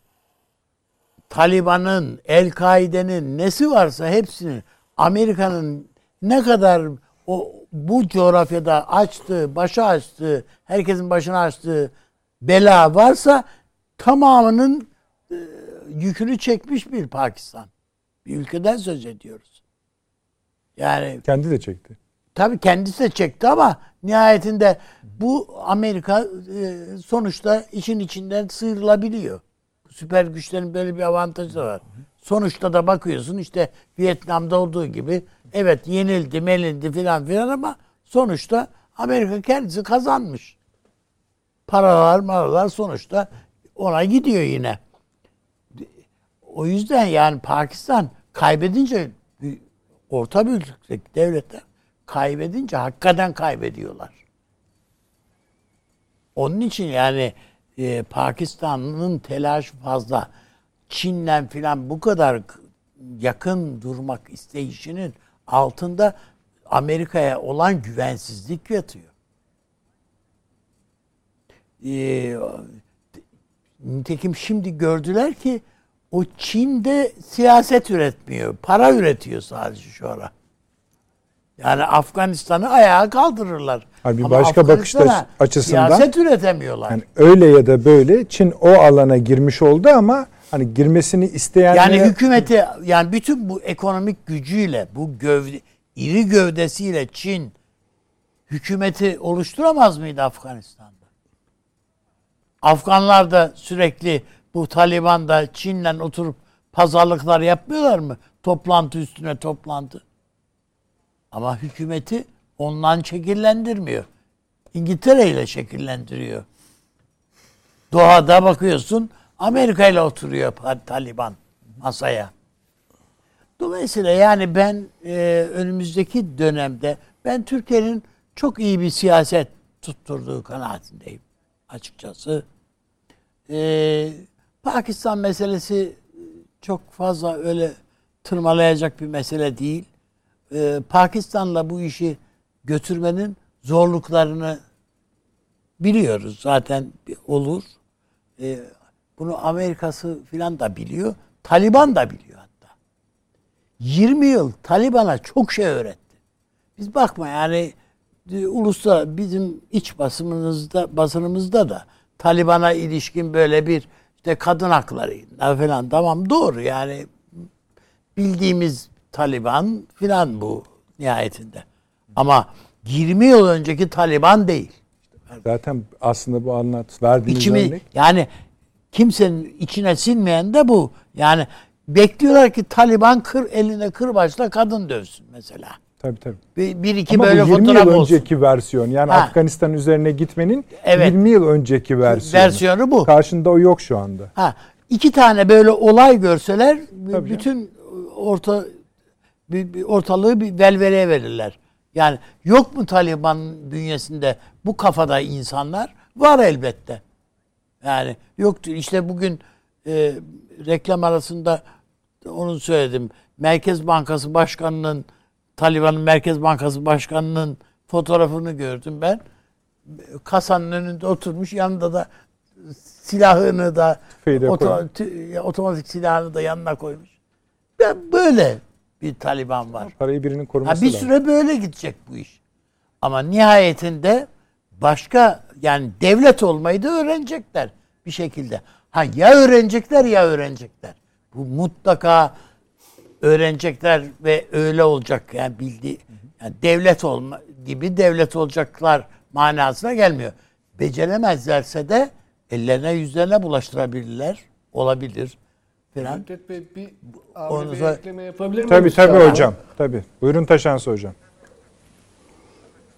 Ya tam Avni Bey Üstadımız söylediği o kadar güzel anlattı ki e, bende de ilham e, oluştu şimdi. E, bizim Allah selamet versin Halil Akıncı Bey e, emekli büyükelçimiz geçenlerde anlattı. E, sayın seyircilere de aktarmak isterim. Müsaadesini almadım ama Şimdi 1978 yılında Ecevit e, Moskova'yı ziyaret ederken Halil Bey de e, notları tutan e, diplomatımız bizim. Ben birebir şahitim dedi. İçeri girer girmez e, rahmetli Ecevit Kosigin'e o zamanki Sovyetler Birliği Başbakanı'na ne yapıyorsunuz siz Afganistan'da demiş. Yani bu nereden çıktı bu işgal şimdi? Hani o dönemin Türkiye'sini hatırlayın. E, şey Tabii, tabii. e, olay belli. Sosyalizmin yayılması olarak algılanıyor. Sovyetler Birliği'nin yayılması. Ee, Kosygin de şey demiş, ya demiş Sayın Başbakan bizim e, sosyalizmle falan alakamız yok orada. Sadece demiş orayı 12. yüzyıldan 16. yüzyıla getirmeye çalışıyoruz. Şimdi bu 1978 yılında Sovyetler Birliği'nin Başbakanının Afganistan için söylediği söz. Şimdi Avni Bey Üstadımız söylediği elinde Kalaşnikov'la kasanın önünde duran Merkez Bankası Başkanı bana onu hatırlattı. Hani işleri bayağı zor görünüyor. Ee, çok kapasite sahibi olmadıkları da belli galiba. Ee, onu bir arada parantez içinde Çok güzel bir e, Avni Bey. Üstadım da kusuruma bakmasın Yok, sözünü kestiysem eğer. Doğru. Bu dediğiniz doğru. Verdiğiniz Ecevit e, Kosygin örneği de doğru. E, o da Sovyetler Birliği'nin bi- o döneme ilişkin bütün siyasetinin temel şeyini veriyor, kodunu veriyor esasında Kosygin. Söylemek istediğim yani bu Taliban göreceğiz. Şu anda herkes ilk önce kim tanıyacak Taliban'ı diye bakıyor. Yani kimse hemen ilk tanıyan biz olmayalım, Olmayalım. diye Tabii tabii canım. Bakıyorlar. E, ama eninde sonunda tanınacak. Büyükelçilikler şey olacak. Efendim itimat mektupları sunulacak. Devletler böyle oluyorlar çünkü. Değil mi? Nihayet ne elçilikler o bütün dünyada faaliyete geçecek. Şu olacak bu olacak. Amerika bir kısmını o paraların Afganistan'ın paralarının bir kısmını serbest bırakacak. Başka türlü olmaz yani. Yoksa işte Çin gelir o kasayı doldurur yani. Hiç ondan yana bir şüphem de olmasın kimsede. Ve maaşlar ödenecek. Afganistan'da bu kadar insan var. Bunların maaşları var. Efendim kadın kriket takımı filan yasaklanmış filan. Bugün Tarika, Taliban sözcüsü diyor ki ya onu birisi öyle başından çıkarmış öyle bir şey. E, yani bunu hemen nihai bir karar gibi görmeyin diyor mesela. Yani orada da deneme yanılma işte bir birisi bir şey yanlış yapacak öbürü düzeltecek falan. Böyle ya düzelecek ya düzelecek zaten başka bir çıkış yolları da yok. Aksi takdirde hocamın da söylediği, Taşansı hocanın da bir ifade ettiği uluslararası güçler yani bu İngiltere'si olsun, Amerika'sı olsun şimdi dizginlerini tuttukları güçleri salı verirler Taliban'ın üstüne. Taliban tarumar olur yani. Hem de kendi savuna geldikleri fikirlerle onları ezer geçerler. Bunlar yani İslamcılık değil mi bunların temelinde? İslam noktasında yerlere sür, yerlerde sürüklerler bunları. Teşekkür ederim. Şimdi Süleyman Hocam e, birkaç başlık başında sizin konuşmanız gereken. Birincisi şu şeyi bir anlayalım. Atlantik, ABD, Avrupa, İngiltere burada çatlak tabii. nerede? Bir de Tabii. şöyle de söyleyelim yani. Efendim İngiltere ile Taşansı Hoca'nın e, çizdiği tarifin üzerine giderek söyleyeyim. Hani İngiltere ile ABD, ABD'nin arası bozuldu. E, bozulmuş ne olmuş? Yani Avrupa dengesi mi bozulmuş? Bozulmuş ne olmuş? Atlantik mi yırtılmış? NATO mu yırtılmış? Daha önce Avrupa ile ABD arasından bu denklemi kuruyorduk ama şimdi bunun daha büyük bir yani metastaz yapan daha büyük bir kitle olduğu anlaşılıyor. ABD İngiltere meselesinin. İkinci konu Pakistan meselesi. Ona bakalım. Hani biraz daha yumuşak ele aldı e, Avni Bey ama bu önemli diye düşünüyorum. Evet. Bilmiyorum ben. Orada ikisini bir tamamlayalım sonra şeyde geleceğiz tabii. Parça e, NATO meselesi. Şimdi bu Anglo-Amerikan kavramı etrafında iki gücü hatta onların müştemilatını da işte Avustralya'dır, Yeni Zelanda'dır, Kanada'dır filan aynı torbaya koyma eğilimimiz var. Bir kere yani e, çok doğru Taşansı hocamızın söylediklerinden hemen çıkartılabilecek düz akıl çıkartılabilecek e, şeylerden biri şu. Yani ne diyeceğimizi bazen şaşırıyoruz. İngiltere mi diyelim, Birleşik Krallık, mı diyelim, yoksa Britanya mı diyelim? Yani hakikaten zorlanıyoruz. Bu Britanya'nın İngiltere olmadığı, İngiltere'nin de Britanya olmadığını biliyoruz. Ee, Ve bu şu da demek, yani orada bir Britanya var İngiltere'den büyük.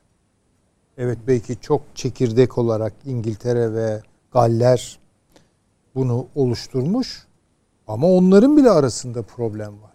Yani kaldı ki İngilizlerle İskoçlar, İrlandalılar vesaire. Yani İngiltere acaba ne kadar İngiltere veya Britanya ne kadar Britanya? Onu bile sormamız lazım.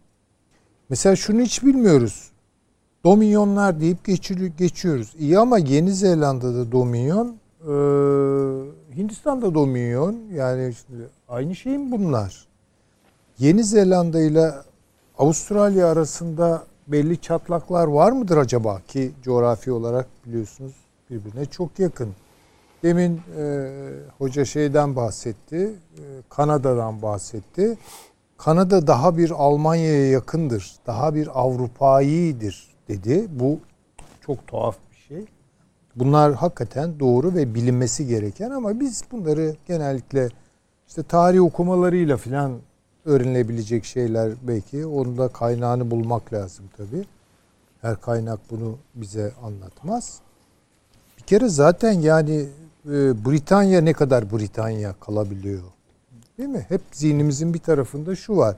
Ya bunlar Brexit'le Avrupa'dan çıktılar ama yarın İskoçya'da bunlardan çıkarsa ne olur yani? Değil mi yani ki Evet. böyle şeyler var. İşte İrlanda sorunu ortada vesaire.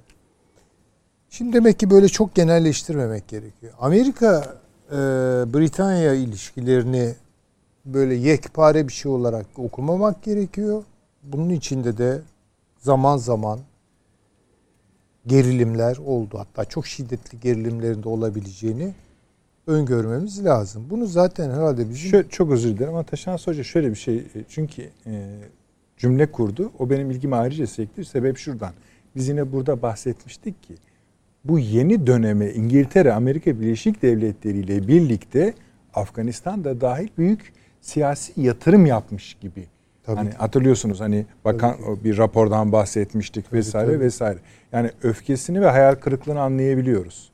Şimdi ben o oraya geleceğim. Buyurun. Ee, estağfurullah. Ee, Amerika Birleşik Devletleri'nin siyasal kültürüyle tabii ki Ada Avrupa'sının siyasal kültürü arasında evet, çok benzerlikler olduğu kadar çok büyük farklılıklar da var. Bunların farkına varıyoruz.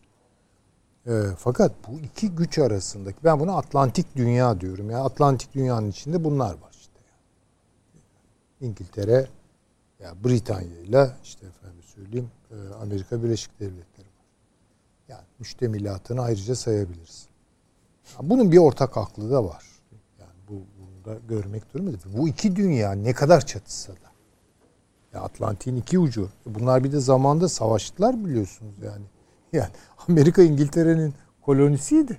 Tabii. Ve bunlar İngiltere'ye karşı bağımsızlık mücadelesi falan verdiler yani. Herkes okuduğu e, Texas e, Tom X şeylerini falan bir hatırlasın bakalım yani. Bunun üzerine başka bir şey yoktu. Ha, yani.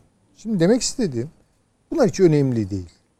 Bunların gerçekten birbirine yakın, aynı değil, işleyen bir aklı var. Ve bunların elbette ortak çıkarları. Bunlara göre daha köklü, daha derin olduğu iddiasıyla temayüz eden bir kıta Avrupası var. Kıta Avrupa'sındaki bunun biliyorsunuz e, ne diyelim ona e, omurgasını oluşturan Almanya ve Fransa'dır. Bunların da kendi aralarında tabii bitmeyen problemler vardır. Ama e, Atlantik dünya söz konusu olduğu zaman bir, bir şekilde ne kadar aralarında içseler, kakışsalar da bir, bir yan yana gelme gereğini hissetmişlerdir. İşte zaten Avrupa Birliği fikri budur yani. Adenauer planı budur. De Gaulle aklı budur. E, List'in kafasındaki mesele budur. Böyle bir gerilim var bunların aralarında. Gerilim içinde gerilimler var. Bunların bence hiçbirini kendi içinde çok abartmamamız lazım. Yani mesela ben tabii Taşan Su hocamızın konuşmalarının çok zarif olduğunu ve belki çok daha ağır söylenecek şeyleri bile çok hoş bir esneklikle söylediğini biliyorum. Bir meslektaşı ve dostu olarak. E, fakat bu kızgınlık meselesi Atlantik aklına biraz yabancıdır. Yani şöyle diyelim, böyle olmasını istememiştir İngilizler. Şimdi İngilizlerin Amerikalılardan farkı şudur. Ya bu adamlar bir kere çok daha derin ve geniş bir tarihsel tecrübeye sahip. Yani Amerika'da tarih diye anlatılan şeyleri History Channel filan ya adamlar 1950'lere tarih ötesi muamelesi filan yapıyorlar ya. Bu kadar dardır yani bilmezler. Sebepleri var. Herkes tarihinden kaçarak gitti çünkü oraya en başta bu. Ama İngiltere'nin bir de yüzyıllara sari bir dünya tecrübesi, bilgisi, birikimi var. Amerika son tahlilde gider bir İngiliz'e sorar tabii ki. Yani ya biz bunu yapıyoruz ama gel bir konuşalım yani. Eğer İngiliz çok diretirse, tabii karikatürleştirerek söylüyorum, Amerikalı bir durur yani.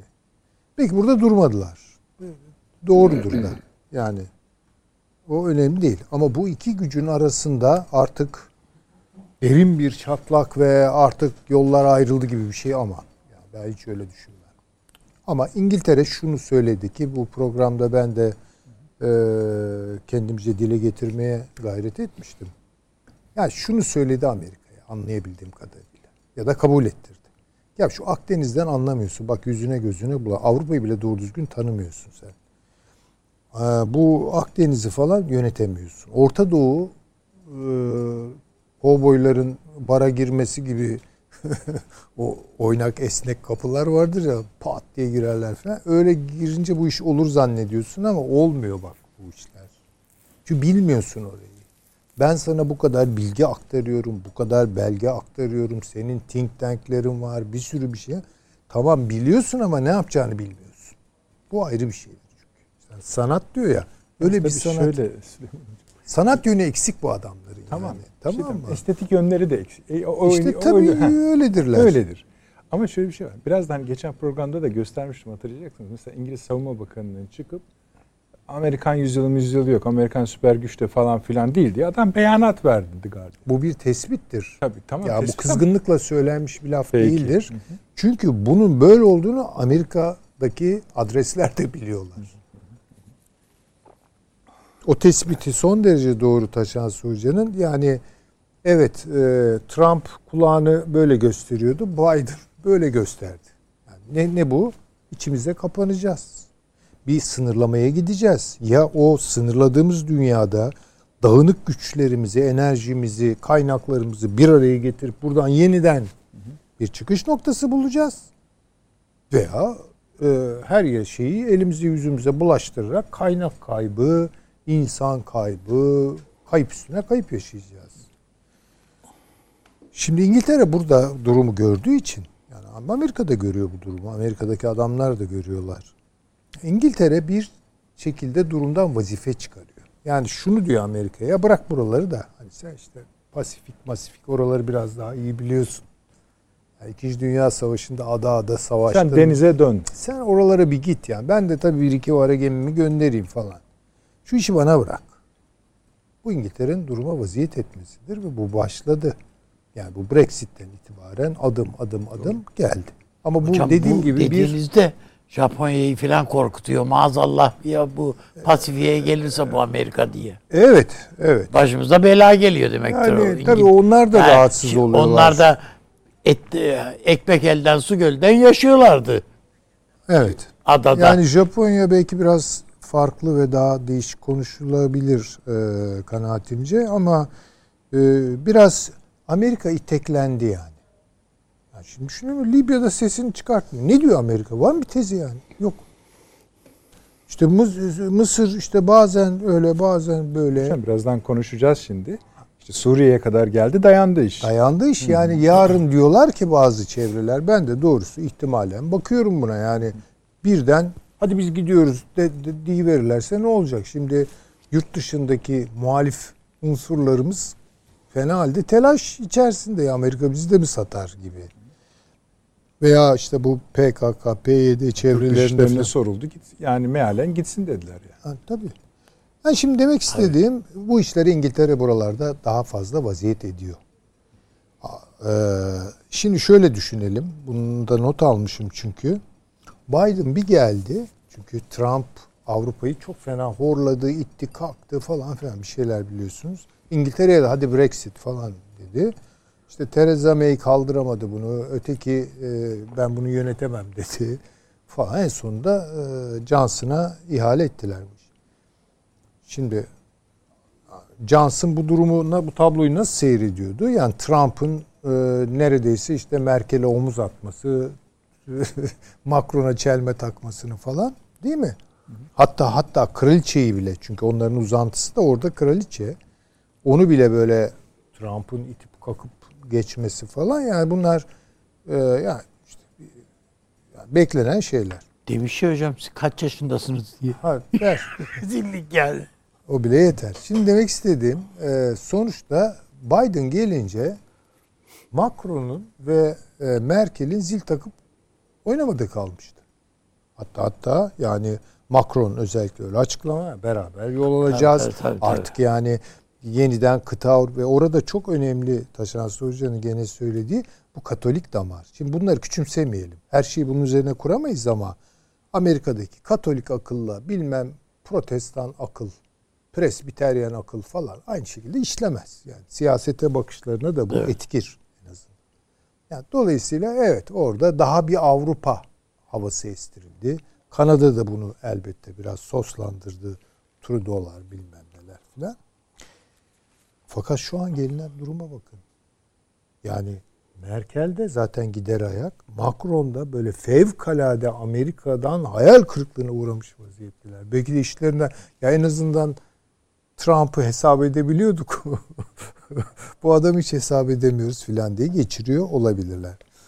Ee, bence daha ciddi alınması gereken kırılma. Zaten ne zaman o fay hattı tamir gördü, kapandı ki daima bir kıta Avrupa'sıyla bir ada Avrupa'sı ve onun daha uzağındaki işte bu şeye de Amerikalara da yansıyan hesaplaşmalar içerisinde bir gerilim var, bir mücadele var. Ya düşünebiliyor musunuz? Küba için e, Amerika İspanyollara karşı mücadele edip Kübalıları destekliyor. Yani bu kıta Avrupası kokusunu Amerikalılar sevmiyor. Çünkü bir kere en başta kendi geçmişlerini hatırlatıyor. Hepsinde karanlık hikayeleri var. Yani Avrupa'yı sevmiyorlar. Turistik olarak, entelektüel bir marjinalite olarak Paris'te gezmeyi, tozmayı severler. Hatta bunu prestij konusu haline getirir Amerikan entelektüelleri. Ama Avrupalı kimliğini asla almazlar üzerlerine. Ve Avrupalı kökleri üzerinde ancak referans ölçüsünde. Abartmadan bunu yaparlar. Hocam adam Şimdi- nasıl sevsin ki? Yani E orada tabii hiçbir çok kötü hiçbir hikayeler te- bırakmışlar. Yani evet yani bir bu- kendisinin zaten kötü hikayeleri yani var. Avrupalı olduğunu unutmak için Amerikalı oldu Evet. bu adamlar yani. Bunu görelim. Şimdi bu işin bu tarafı. Gelelim Şimdi Pakistan'a. Pakistan meselesine gelelim. Ee, bu Biden kucağımıza bizim bu Afganistan hava limanı işletmesi biz gidiyoruz siz kalın falan gibisinden biraz erken açıklamalar olduğunu düşünüyorum Türk tarafının yaptığı açıklamaların. Çünkü işte Neden? bugün şudur yani. İşte biz burayı Pakistan'la Pakistan çantada keklik gibi veya Macaristan çantada keklik gibi değil halbuki. Yani çok iyi bilmiyoruz. Bakın Pakistan'ın kendi coğrafyasındaki ilişkilerin nereye dayandığını ve nelere gebe olduğunu çok iyi bilmiyoruz. Ha, onu biraz işte hep dostumuz. Her yerde gözü kapalı bir ama öyle olmaz. Nasıl ki Türkiye Pakistan için olamazsa o da olmaz yani. Bu biraz hesap işi bunlar. Ee, Türkiye orada ne olarak kalacaktı? Türkiye olarak mı kalacaktı?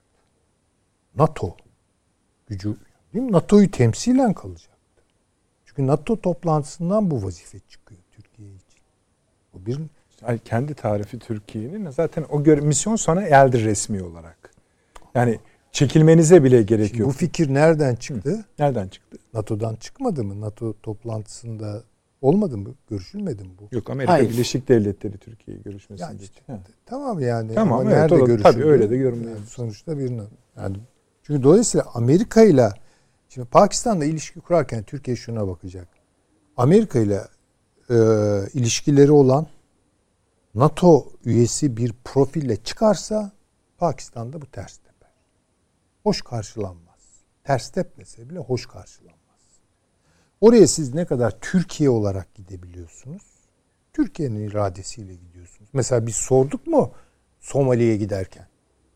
Biz sorduk mu Katar'a giderken? Değil mi? Yani şöyle mi diyorsunuz esasında? Pakistan konusundaki Türkiye'nin hatası şu olabilir. A- Amerika ya da Batı üzerinden gelen bir işte Pakistan'la İşte bu bu Hmm. bakın yani Pakistan Amerikan ilişkilerinin çok acılı bu yeşil Sento sonrası çok Evet, acılı evet, evet. Afganistan işgaliyle vesaire yaşadığı sarsıntıları çok ağır bedel ödediler. Yani İmran Han bugün Amerika falan denildiği zaman ateşler çıkıyor. Doğru. Doğru. Bunu hesaplıyor ama Türkiye NATO ülkesi. Ve hep bakın içeride şu ne piş, şu ne pişirildi, şu pişirildi. Denildi ki ya bak işte bu bir fırsat. Yani NATO toplantısında Biden'la görüş biz NATO ilişkilerimizi toparlayacağız. Böyle gidilir mi? Bu beklentilerle gidildi. Ve sonra da böyle bir vazife çıkınca ama yani bu işte güzel bak nasıl olsa S-400 gündeme gelmedi bilmem ne falan. Rahatlayıp bunun üzerine atlayıverdik. Çok yanlış ve başından beri ben bunun itirazımı söyledim zaten. Olmaz. Çünkü oraya girecekseniz Pakistan'la beraber gireceksiniz. Başka bir şey değil.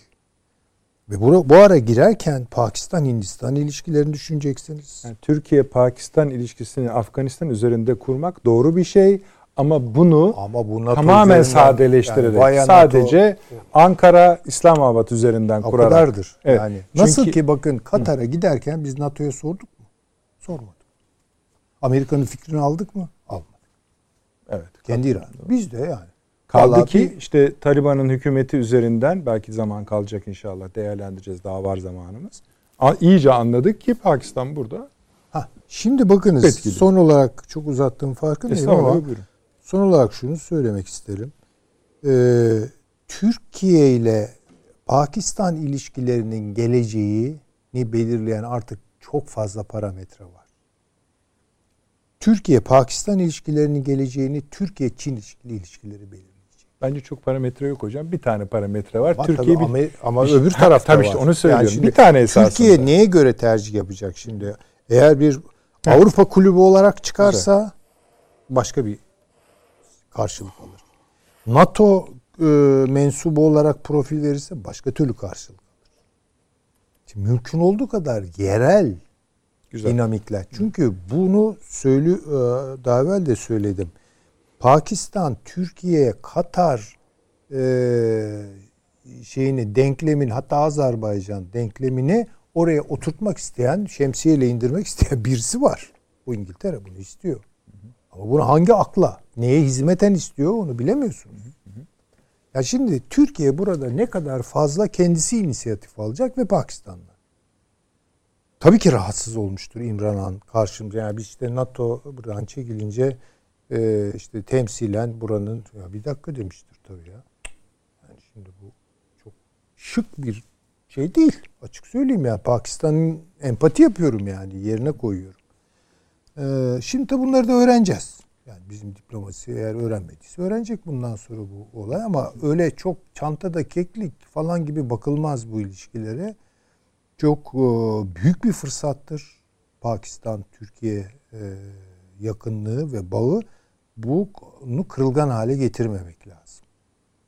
Dikkatli taşımak gerekiyor. Bence bu yapılırsa çok daha iyi olur. Yani dediğim gibi Pakistan'a bir şey yaparsanız Çin'den e, Çıkar. yankısı çıkar. Uygurlardan çıkar. Bakın bu zor yani, bir yani biraz bilardo gibi düşünmek lazım. işte Türkiye bir seçime, tercihe yakın gözüküyor. E, hani itiyorlar. yakında- evet. Tabii. Tabii. Ama Tabii. hani itmelerine de gerek var mı tam bilmiyorum. Dünya hali biraz bunu önümüze gerektiriyor tabii getiriyor gibi, Tabii bilmiyorum. yani birileri de biraz hadi filan diyor. Evet. Yani bir de şöyle bir şey. Hani dış politika her yerde konuşulur da ya çok dikkatli olmak gerekiyor. Çok Çok dikkatli bastığınız olmak gerekiyor. Yani böyle hani dediğim gibi e, hani şunu söylüyoruz ya ezeli düşmanlık olmaz. Ezeli ebedi dostluk da olmaz ama yani. Çünkü onu da çok dikkatli götürmek onu söylememiş gerekiyor. olalım biz yine. Yani bence Abi o zaman yani bu tercih meselesinde senin söyleyeceğin bir şey var mı? Şöyle düşünüyorum. Yani önündeki seçenekleri Tabii de hocamın söylediği aculluklara tabiatıyla bir itirazım yok. Yani onunla, o tespitlere. yani öyle elbette bakılabilir öyle. Ama şu da var. Pakistan'ın e, Afganistan üzerinde o kadar oyun kabiliyeti var ki biz ona zaten ayak uyduramayız. O oyunlara biz giremeyiz. Pakistan'ın bunların bütün aşiretlerinin üzerinde rolü var. Ve kartları var yani hepsinde. Hem bir takım akrabalıklar var hem bir takım başkaca ilişki de var. Yani El-Kaide ilişkilerini kurmuş geçmişte. Çok özür dilerim üstadım. Burada bir şey sormak Ha. hani fikrinizi merak ediyorum. Bunu tersten de okuyabilir miyiz? Tabii doğru. Yani Tabii. Taliban'ın Onların da- öyle bir şey onların da var ki Pakistan- Afganistan'ı şey, Pakistan'ı berbat hale ba- getirebilir. berbat hale getirebilir. Tabiatıyla. Var. Ama bu oyunu Türkiye kendi başına oynarsa daha rahat edebilir. Anlatabildim mi? Yani daha rahat edebilir. Yani herhangi bir bağlantısı yok. Orada bir El-Kaide ile bir dans etmemişsin. Geçmişte şu bu filan filan. Ha bu avantaj mı dezavantaj mı? Onu onu orada hocamın söylediği çekincelere katılırım yani. Takip Katılmaz değil. lazım. Katılmaz değil. Çünkü biz evet orada 20 sene biz askerimizi bir gözlemci olarak bulundurduk. Ama bizim Afganistan'ı tanıdığımız, Taliban'ı tanıdığımız, işte El-Kaide'yi filan tanıdığımız söylenemez. Biz çünkü o ilişkilere hiç girmedik orada. Bizim orada bir radyomuz vardı. Bildiğim yani Mehmetçik Radyosu. Yani e, çırpınırdı Karadeniz filan çalarak filan hayatını geçindir idare ediyordu. Orada işte herkesin sempati duyduğu, Afganların da filan sempati duyduğu bir Türk kimliği var. E, Amerikalılar bile o Türk kimliğiyle orada kavgasız gürültüsüz yaşayabiliyorlardı filan filan. Ya o. Bizim ilişkimiz böyleydi. Biz bundan dolayı şu anda Amerika Türkiye üzerine oynamasının sebebi de o. Gidin siz yapın yani o şeyi diye. Ama Afganlıların yani Afganların da bizden başka orada güvenebileceği bir şey yok yani esasında. Pakistan'a güvenemiyorlar fazla. Yani Taliban güvenemiyor. Çünkü Af- Taliban'ın bir ucu da Pakistan'ın içinde. Peki. Ee, Taşansı Hocam buraya ekleyecek bir şeyiniz var mı? Biraz sizin teziniz üzerinden yürüdü Pakistan konusu. Ya, e, iki Evet, evet iki noktaya dair bir birkaç şey söylemek Buyurun. isterim. Hani birincisi Süleyman Hoca'ya bir teşekkür borcum var. Hani yanlış anlaşılabilecek e, bir açıklamamı aslında düzeltti, ölçü kazandırdı. O şöyle, e, biraz önce bahsettiğim bu Batı bloğu içerisindeki yarılmalar vesaire, şöyle söyleyeyim hani bir ölçülendirmek anlamında e, efendim işte atıyorum 10 sene evvel e, dünyadaki uluslararası siyaset %58 ittifaklar ile e, %42 e, egemen devletlerin ulusal çıkar kavramı ile belirleniyorduysa e, bugün bu bahsettiğim yarılmalar %56'ya düşürmüştür. Yani böyle çok büyük kategorik geçişleri olmuyor. Dolayısıyla hani şöyle bir şey çıkmasın ne olur söylediğimden NATO bölünüyor, parçalanıyor ya da Batı bloğu parçalandı, bölündü değil. Ee, sadece belli fay hatları oluşuyor, belli ayrımlar oluşuyor. Ee, fakat buna rağmen mesela hani Avrupa Birliği'nin yani kıta Avrupa'sının Fransa ve Almanya'nın bugüne kadar gösterdikleri performansa bakacak olursanız e, yani bir para harcama kapasitelerinin, savunma bütçesi oluşturma kapasitelerinin olmadığını hala görüyoruz. Evet. Yahut yine biraz önce söylediğim e, Britanya'nın daha küresel bir perspektife sahip olduğu, işte Amerika'ya belli alanlarda biraz mesafe koyup kendi alanını genişletmeye çalıştığı cümlemi de şöyle bir daha kendi kendime şerh düşeyim. Yani o tam bir kopuş, karşı karşıya gelme Yanı değil. değil biraz önce söylediğim kelime alanını genişletme. Yani Amerika-İngiltere ilişkilerinde biraz daha kendi alanını genişletme çabası olarak eğer konumlandırırsak daha doğru olacaktır. E, o anlamda Süleyman Hoca'ya bir teşekkür etmek Peki isterim. hocam. Şimdi Pakistan Hı. E, mevzuna da gelince efendim Şimdi orada bakın e, Biden'ın söylediği bir şey var. Dün ya da dünden önceki gün söyledi galiba. Dedi ki tam hatta şurada not almıştım. China has real problem with Taliban demiş. Taliban'la Çin'in gerçekten büyük bir problemi var. Yok. Yok yani e, ya bu biraz önce söylemeye çalıştığım şey tam da buydu. Yani ciddi bir öngörüsüzlük var orada. Taliban'la Çin'in herhangi bir problemi yok. Ve Taliban e, bir defa bu sefer öyle bir şey yaptı ki akıllandılar. Açıkça ve söyledi yani bir numaralı ülke dedi. Pakistan demedi, Çin dedi yani. O kadar. O kadar çünkü paraya ihtiyacı var. Bakın birincisi bu. Yani Amerika'nın ne kadar yanlış hesaplar yapabildiğini göstermek için söylüyorum bunu. Taliban şunu yaptı, sınırları kapattı. Yani kuzey sınırını kapattı. Dolayısıyla Rusya ya da Türkistan ülkeleriyle olan sınırlardan giriş çıkışları engelledi. Çin sınırını kapattı. Efendim İran sınırını kapattı, Pakistan sınırını kapattı. Do- Dolayısıyla içeri dışarıdan içeriye doğru girdi ve bu sefer dış müdahalelere gerçekten izin vermedi. E, ikincisi başka bir şey Amerika ile anlaştı. Doha'da gitti sözler verdi. Amerikalılar onlara sözler verdi ve Amerikalıların bir kere daha kandırıldığını ya da yeniden Taliban'ı kandırdığı da bugünlerde açığa çıktı. Hükümeti açıkladılar mesela. İşte bu Hakkani e, denen bir adam var. Bu adam terörist yani. Öyle böyle değil. Amerika'nın Şöyle. terör listesinde yani dünyada böyle tanıyor bu adamı. Şimdi bu adamı ne yaptı? İçişleri Bakanı yaptılar. Ve Taliban bir açıklama yaptı. Dedi ki Amerika dedi bunu kınıyamaz bize söz verdi dedi. Bizim kabinemizdeki herkesi terör listesinden çıkaracağına dair söz verdi. Ya bakar mısınız Amerika'nın verdiği söze? Yani bu, Doha bu gerçekten hani Anlaşması'nın- bakın bu bir Parçası. Şimdi Doha anlaşmasını daha bilmiyoruz hocam. O anlaşmanın bir evet evet yani bir bunu, arka ikinci nüshası da var yani. Devam yani edelim. bu hani geçen hafta ben şüpheleniyorum e, gizli maddelerden demiştim ama şimdi Taliban açıkladı işte bunu. Bak gizli maddeye bakar mısınız? Hani bu nasıl yapılabilir? Şimdi biz e, yani kedi seven insanlarız bu programda biliyorum. Süleyman Hocam da seviyor. Her programda bir kediden bahsediyoruz. E, şey derler nedir onun adı? Yidişçe bir laf vardır. E, Erhata kat in kopf derler. Kafasında kedi var. Yani bir insanın kafasında kedi varsa ciddi şeyleri düşünemez. Vallahi ben size söyleyeyim Amerika'nın elitlerine bunu söylememiz lazım. Kafanızda kedi mi var kardeşim? Nasıl işler yapıyorsunuz? Yani e, çünkü hani pek çoğu Doğu Avrupa kökenli olduğu için Yidişçe söyleyelim diyorum. E, dolayısıyla bu bölgede Pakistan ve Çin'in etkisinin arttığını görmemiz gerekir. İran'ın bir tane sorunu vardı Taliban'a dair kaygısıydı, çözülmesi gereken bir sorundu. O da Pençşir'di. Çünkü Pençşir'de Tacik direnişi vardı.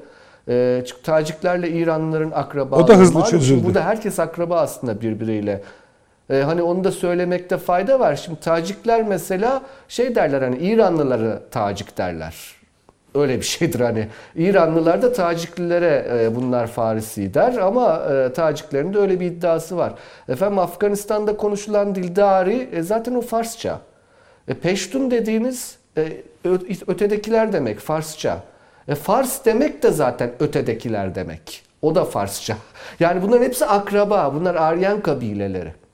Ancak Taciklerle İranlıların akrabalığı hani daha e, daha yakın, daha genetik ya da ırki demeyeyim daha kültürel bir yakınlık var. Şimdi o sorun da çözüldü gibi görülüyor. Dolayısıyla orada bakın bir hat çıktı ortaya. Çin, Pakistan ve İran son derece rahatlar Taliban Öyle. konusunda. Ee, şimdi buradan Amerika atılmış oluyor. Burada Rusya'nın kaygıları var, güvenlik kaygıları var. Burada Hindistan'ın güvenlik kaygıları var. Bir de İngiltere dışarıdan bu işe bağırıp çağırıyor. Ya Çin'e teslim ettin. Ee, bu e, işte kuşak yolun orta hattını Çin'e teslim ettin diye Amerikalılara bir kızgınlığı var. Ancak Afganlılar da yani şu an ilginçler gerçekten Taliban. Ee, Başka bir yakın akrabaları onların Aryen olmaktan mütevellit biliyorsunuz Almanlardır. Ve bugün adam açıklama yaptı. Biz Almanya'yı bekliyoruz Çin'e diye.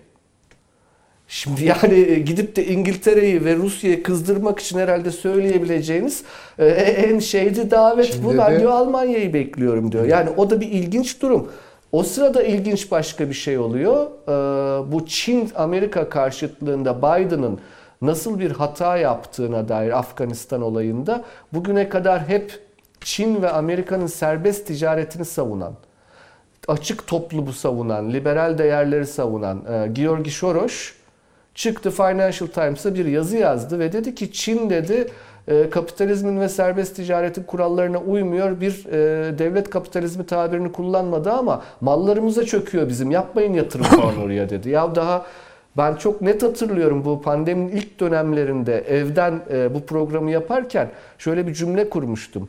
Bugün Çin'le serbest ticareti savunan e, pek akıllı Amerikalı elitler yakın bir günde mallarına el konulduğunu görünce Çin'de o zaman ne yapacaklar göreceğiz demiştim iki sene evvel. Şimdi e, Sayın Soros'un aklı başına gelmiş. Ama Biden buna ne diyecek? Vallahi bilmiyorum. Yani orada Amerikan bir şey dış politikasında ciddi bir Problem. çuvallama ve İç politikasında İran, da var. Pakistan, Çin hattının oluştuğunu görmek lazım. E şimdi orada Hindistan ve Rusya'yı hesaba katmak gerekiyor. İran ve Türkiye'nin de Maşrık bölgesinde birbirleriyle olan ayağa basma kaygısından dolayı bu işi iyi takip ettiğini, e, dolayısıyla. Afganistan işinin ta İdlib'e kadar e, gelebileceğini öngörmek lazım herhalde. Bir de son söz bu NATO'ya dair e, biraz önce e, at- atladım onu söylemeyi. Şimdi 2030 e, yazılacak. 2030 e, perspektifi yazılacak NATO'nun. Mesela o nasıl olacak? Bayağı herhalde sancılı bir süreç olacak ama NATO bugüne kadar bu tarz pek çok sorunu da aşabildi geçmişe baktığımızda. Bu sefer aşabilecek mi? Nasıl bir yöntem uygulayacaklar? Hani raportörlük usulü mü olacak? Üye ülkelerle görüşülecek mi? Ee, öyle bir atmosfer, bir uzlaşı atmosferi yaratılabilecek mi? Amerika'nın e, baskın olmadığı bir ortamda e, onların çok iyi takip edilmesi gerektiği kanaatindeyim. Peki. Ee, bunu söylemiş olayım. Çok teşekkür ediyorum Taşansı Hocam ama işte böyle biz hani akıl odasında bir, bir şeye kaptırdık mı gidiyoruz ama konular var daha önemli.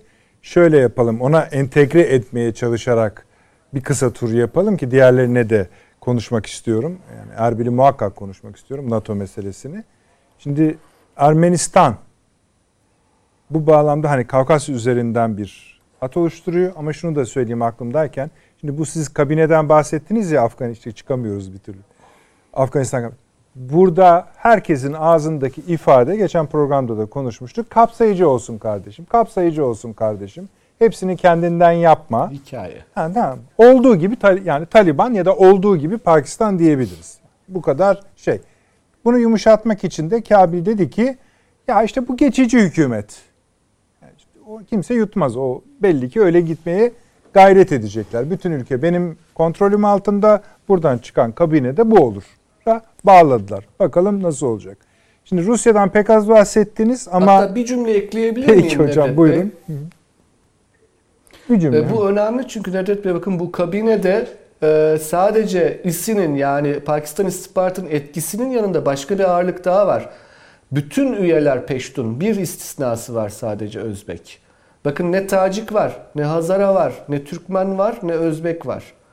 Yani orada ciddi yükselen Taliban'ın da bir şekilde Peştun milliyetçiliğiyle çok e, içli dışlı olduğu yeni bir yönelime girdiğini de tespit etmemiz gerekiyor. Yani e, insanlar şey Taliban zanneder böyle ideolojik yapıların yani? içinde etnik köken yoktur. E, efendim şimdi şöyle eskiden hani daha İslami Peştun bunlar. kimliği öne çıkardığı için Tabii tabii hep Peştunlar da eskiden daha kapsayıcı efendim biz önemli değil kavmiyet nedir ki derlerdi. E şimdi açığa çıktı ki olay kavimmiş. Yani şimdi içerideki Özbekleri nasıl tutacaksınız öyle bir noktada? Onlar da inşallah Türkiye'ye doğru gelmenin yollarını bulurlar diye düşünüyorum ben de. Ama bu şeyi de e, tehdit ediyor. Doğrudan Pakistan'ı da tehdit ediyor. Yani rüzgar orada işte Tabii, tersine tabii dönebilir. eder. Yani eğer milliyetçilik aşısını vurursanız Taliban'a bunun hedefi e, şeydeki daha büyük e, Peştun çoğunluktur. Yani içerideki Pakistan'da. bu kırıklar üzerinde oynanmaya müsait hale gelmiş görünebilir ama Ki yani ben ama hep- bunu şu anda kaşıyacak yer yok gibi gözüküyor. Şöyle şu an belki hemen bugünden yarına değil ama şunu e, söylüyorum ben. Yani burada hedeflenen Çin'i vurmaksa eğer bu doğrudan Çin'in üzerine bir şeyleri göndererek değil ama Pakistan'ı mümkünse tuzlu çünkü en kırılgan o. Sonra İran meselesi Tabii. var. İran Türkiye gerilimini burada doğru okumak lazım. Eğer Türkiye ile İran karşı bir Çin müttefiki olarak İran karşı karşıya gelirse Pakistan ne diyecektir? Çünkü aynı çizgideler. Çin, Pakistan, İran diye geliyor. Bakınız bunlar Yani Çin gelmiş gibi oluyor esas. Çin gelmiş gibi oluyor ama Pakistan'ın pozisyonu bozuluyor. Yani şimdi burada ne diyecek? İran'ın karşısında Türkiye'yi destekliyoruz derse Çin diyecek ki oradan ne yapıyorsun? Yani biz burada güç bela böyle bir şey kurduk. Zincir kurduk. Sen bu zinciri kırıyorsun diyecektir. Çok haklı olarak kendi açısından. Peki. Yani Şey Ben e, şöyle söyleyeyim. Ben size başlangıcında programın başında bu e, Afgan hükümet yani Taliban hükümetini diyelim söylerken Pakistan istihbaratının eseri diye şimdi e, şey e, Taşansı Hoca da aynı e, vurguya etti. Ben o kanaatte değilim. Tamam abi sen direniyorsun orada yani bir şey demedik ki. Pakistan istihbaratının etkisi elbette var. Yani olmaz diye bir şey yok. Ve öyle yani bu Amerikalılar tamamen pes ettiler. Şey yorgana attılar gittiler. Bu ne şurada bir şey dayattılar ne burada bir şey. Hayır öyle bir şey olmaz. Yani mutlaka ve mutlaka bu işin içinde CIA'nin bir takım hesapları vardır, öngörüler vardır. Mutlaka bunlar belki şu anda bugün Pakistan'ın istihbaratının çok ağırlıklı bir etkisi varmış gibi gözük, gözükebilir. Ki ben öyle olduğuna da ihtimal vermiyorum. Pakistan istihbaratı da bir şey gibi tren katarı gibidir. Yani vagonların her birisinde ayrısı var, ayrı şeyleri var Pakistan'ın. Eskiden de yani bir vagonda Taliban varken bir vagonda El-Kaide var, oynuyordu oyunları. Yani Pakistan kendi içinde tuzak kurdu ya. Yani kendi başbakanlarını Benazir Bhutto'yu Londra'dan getirip öldürdüler. Yani Peki. bu öyle yani o kadar da böyle Görelim abi. Oyun, oyun dışı bir istihbarat örgütü falan değil. yani. Tamam görelim. Şimdi şöyle yapalım bari. Hani sıralamayı bozarak gidelim. Şu şeyi konuşalım. Ee, belli ki Afganistan daha devam edecek. Yine cepte kaldı. Çok da zaman harcadık ama güzel oldu. Bence hani hiç söylenmemiş şeyler söylendi. Şu Erbil'deki ikinci karargah meselesi. Şöyle oluyor olay. Avrupa Birliği Dış İlişkiler ve Güvenlik Politikaları Yüksek Temsilcisi, Joseph Borrell yani Avrupa Birliği Dışişleri Bakanı. Ee, Irak Kürt Bölgesel Yönetimi Başkanı Neçirvan Barzani ile Erbil'de bir ortak basın toplantısı düzenliyor. Bunu makro şeyin e, bundan önceki ziyaret kimindi? Ha, CHP'nin de ayrı bir şey. Evet. Peki. Evet. Ayrı bir şey değil mi? İşte yani ondan sonra bunlar Peki Evet. tamam. Yani işte kronolojiyi söyleyelim de. Demiş ki hmm, Avrupalı askeri danışmanlar sizinle çalışmaya devam edecek. Ee, Parti İKBY'nin Irak'ın ve bölgenin istikrarında önemli rol oynadığını biliyoruz. Erbil ve Bağdat arasında iyi ilişkiler görmekten memnunuz. Bu ilişkiyi güçlendirmeye gayret edeceğiz. Ee, Avrupa Birliği'nin terör örgütü DAEŞ'e karşı İKB'yi desteklemeye kararlı olduğunu söylemiş.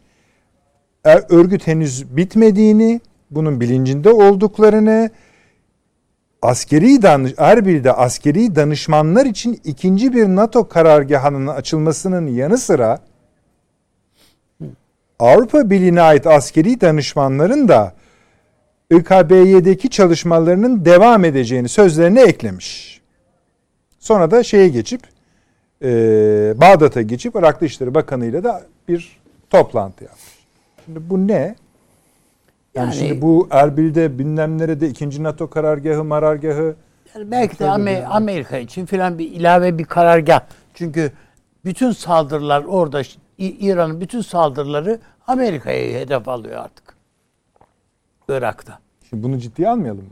Hayır ciddi Ha, niye ha. almayalım canım? Amerika Olur mu? Yani ama bunu bir NATO faaliyeti şu bu diye değil. Yani İran parçalan nihayetinde bir parçalanacağının bir işareti olarak da görebilirsin bunu. Efendim bir yani Bağdat ayrı, e, Erbil ayrı gibi bakılabilir.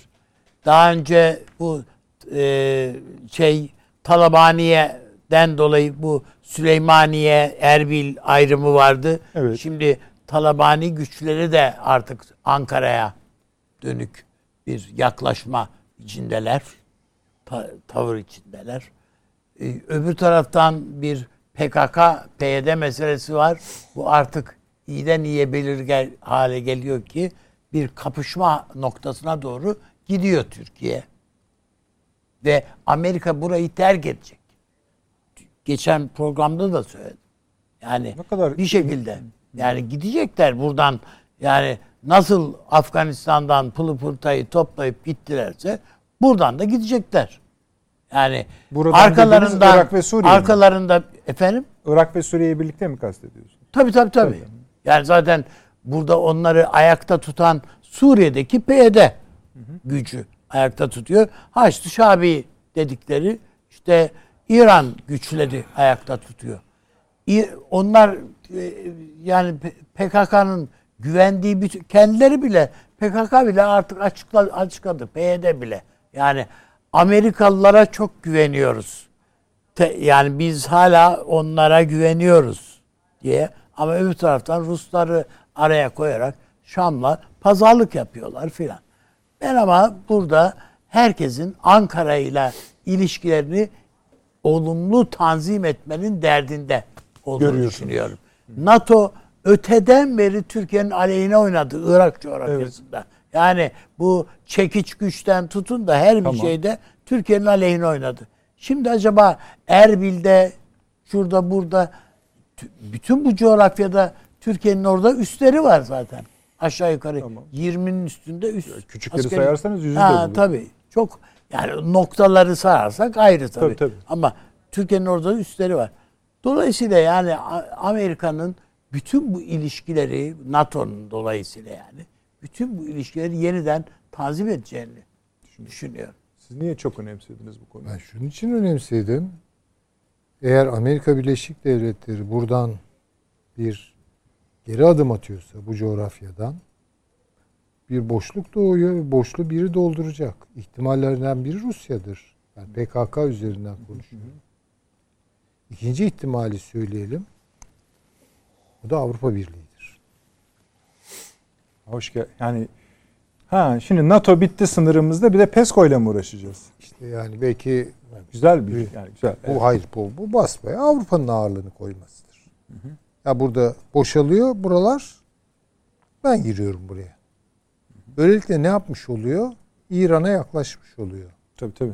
Eğer hani Taşan Hoca'nın söylediği o Aryan kardeşliği üzerinden gidecek olursak hat Erbil'de başlıyor demek ki şeye kadar gidiyor. O Afganistan işlerine kadar gidiyor. Çünkü İran olmadan Avrupa Birliği'nin bir atak yapması ve bu topa girmesi çok zor. E başından beri aslında niye İran'ı bunlar kolluyordu Fransa'sıyla bilmem Almanya'sıyla Amerika en fazla abanırken oraya? Ya oradaki şeyini kaybetmek istemiyor. Ayak basacağı yeri kaybetmek istemiyor. Dolayısıyla Burada bir hani boşluk doldurmaya devir yani yer nöbet değişimi gibi bir şey. işte bakınız Macron oralarda bayağı bir sekti. Değil mi yani şu aralar? Dikkat edelim bunlara yani. Böyle biraz beraber okursak daha iyi görebiliriz. Durduk yerde hani daha evvel Lübnan'a bir attı canını falan orada yüz bulamadı falan bir geri gitti. Şimdi tekrar buralarda. Yani ne yapmak istiyor bu? Fransa'nın bu işte bu kadar Almanya da girecek bakınız. Şu seçimlerini filan halletsin. Müthiş dış fa- fazla birikimiyle bir de bu iş ordu içine Bu falan ilginç zaten bir yere geldi. Yani ve şey ısrar ediyor. Ben şimdi onu eklemedim bu akşam programa ama Avrupa Birliği bu şey konusunda, ordu konusunda ısrar ediyor. Evet yani dün değil dünkü açıklamalarında Kimden var. kuracaklar orduyu? Evet Ya şimdi üstad bu konuda hala şerh düşüyor. E, düşsün. Ama Kimle eğer kuracak yani? eğer bir gün PESCO kurulur, kurulursa e, şeyini e, baklavanızı yiyeceğiz. E, tamam e, elbette.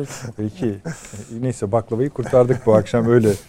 Ee, bir Taşan Hoca'ya soralım bakalım. Siz ne diyorsunuz bu NATO karargahları mesela pardon. Hem Avrupa Birliği NATO karargahları gibi artık hangisini seçerseniz. Bu da ilginç bir konu. Ya şimdi o e, yani bir vakum oluştuğunu söyledik biraz önce. Hani Amerika'nın yarattığı bir vakum bu ve bu Kuzey Sur yani Kuzey Irak konusunda e, bu 4-5 yıldır süren bir süreç aslında. E, Rus petrol şirketlerinin de pek çok e, arama imtiyazı aldığını biliyoruz bu bölgede. Yani Rosneft vesaire bayağıca bir etkin. E, hani or dolayısıyla KDP ile e, Rusya arasında da tarihsel bağlar vardır. Ee, orada bir Rusya varlığının günden güne daha etkin olduğunu tespit etmek lazım. E, İran orada zaten e, çok da tehditkar açıklamalar yapıyor Haçlı Şabi aracılığıyla. E, Amerika'nın oradaki varlığı Avni Bey Üstad'ın da söyledi hiç Türkiye'nin lehine olmadı bugüne kadar. Çok açık bu.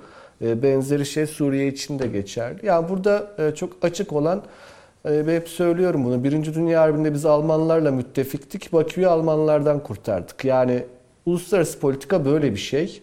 müttefikinizin de çok güçlenmesini istemezsiniz. Yani e, ya da şöyle söyleyeyim hani bizim için Kırım ne kadar e, önemli bir yerde Osmanlı döneminde değil mi? E, ama top vermiyorduk adamlara.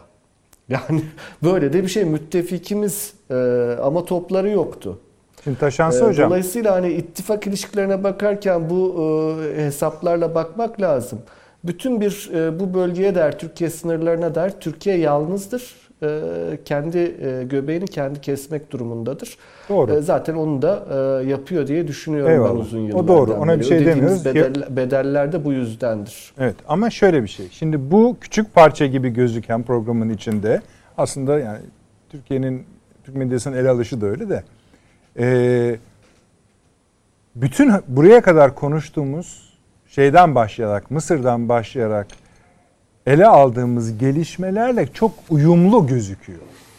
Yani NATO karargahı değildir de işte hadi öyle PESCO demeyelim şimdi. Ee, bir Avrupa hareketliliği diyelim sınırımızda kaosu boşluğu kaostan doğacak bo- boşluğu doldurmak, bir şeyin yerini almak vesaire. İşte bu Bağdat'ta yapılan konferanslar, Fransa'nın hareketliliği, Körfez ülkelerinin bize doğru evrilmesi, bu sırada Çin, Pakistan, İran hatlarının bu tarafa doğru gelmesi vesaire vesaire. Amerika'nın buradan çekilip çekilmeyeceğine ilişkin tartışmalar Irak ve Suriye'den buradaki boşluk için yeni bir şey kuruluyormuş gibi. Tam da bu cümleler onun üzerine geliyor. Yani spekülatif midir? Elbette spekülatif ama Orta Doğu'da ne şey değil ki? Spekülatif değil ki. Kesinlikle, kesinlikle.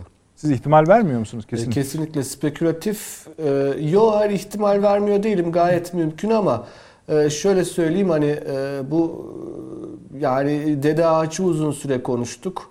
E, Girit'teki üssün genişletilmesini konuştuk e, vesaire. E, Türkiye bir NATO üyesi ülke zaten burada e, ya bu coğrafya. Dolayısıyla Erbil'deki NATO üssünde ben hani NATO'nun kendisinden ziyade e, biraz önce e, bahsettiğimiz Almanya'nın e, ya da Fransa'nın bir şekilde dolayısıyla o European Pillar diye bahsettik ya Evet. Avrupa sütunu. E, Onun biraz daha e, heveskar olacağı kanaatindeyim. E, Çünkü güneyde Basra'da zaten e, bir Britanya hakimiyeti var. E, Bağdat'ta Amerika var.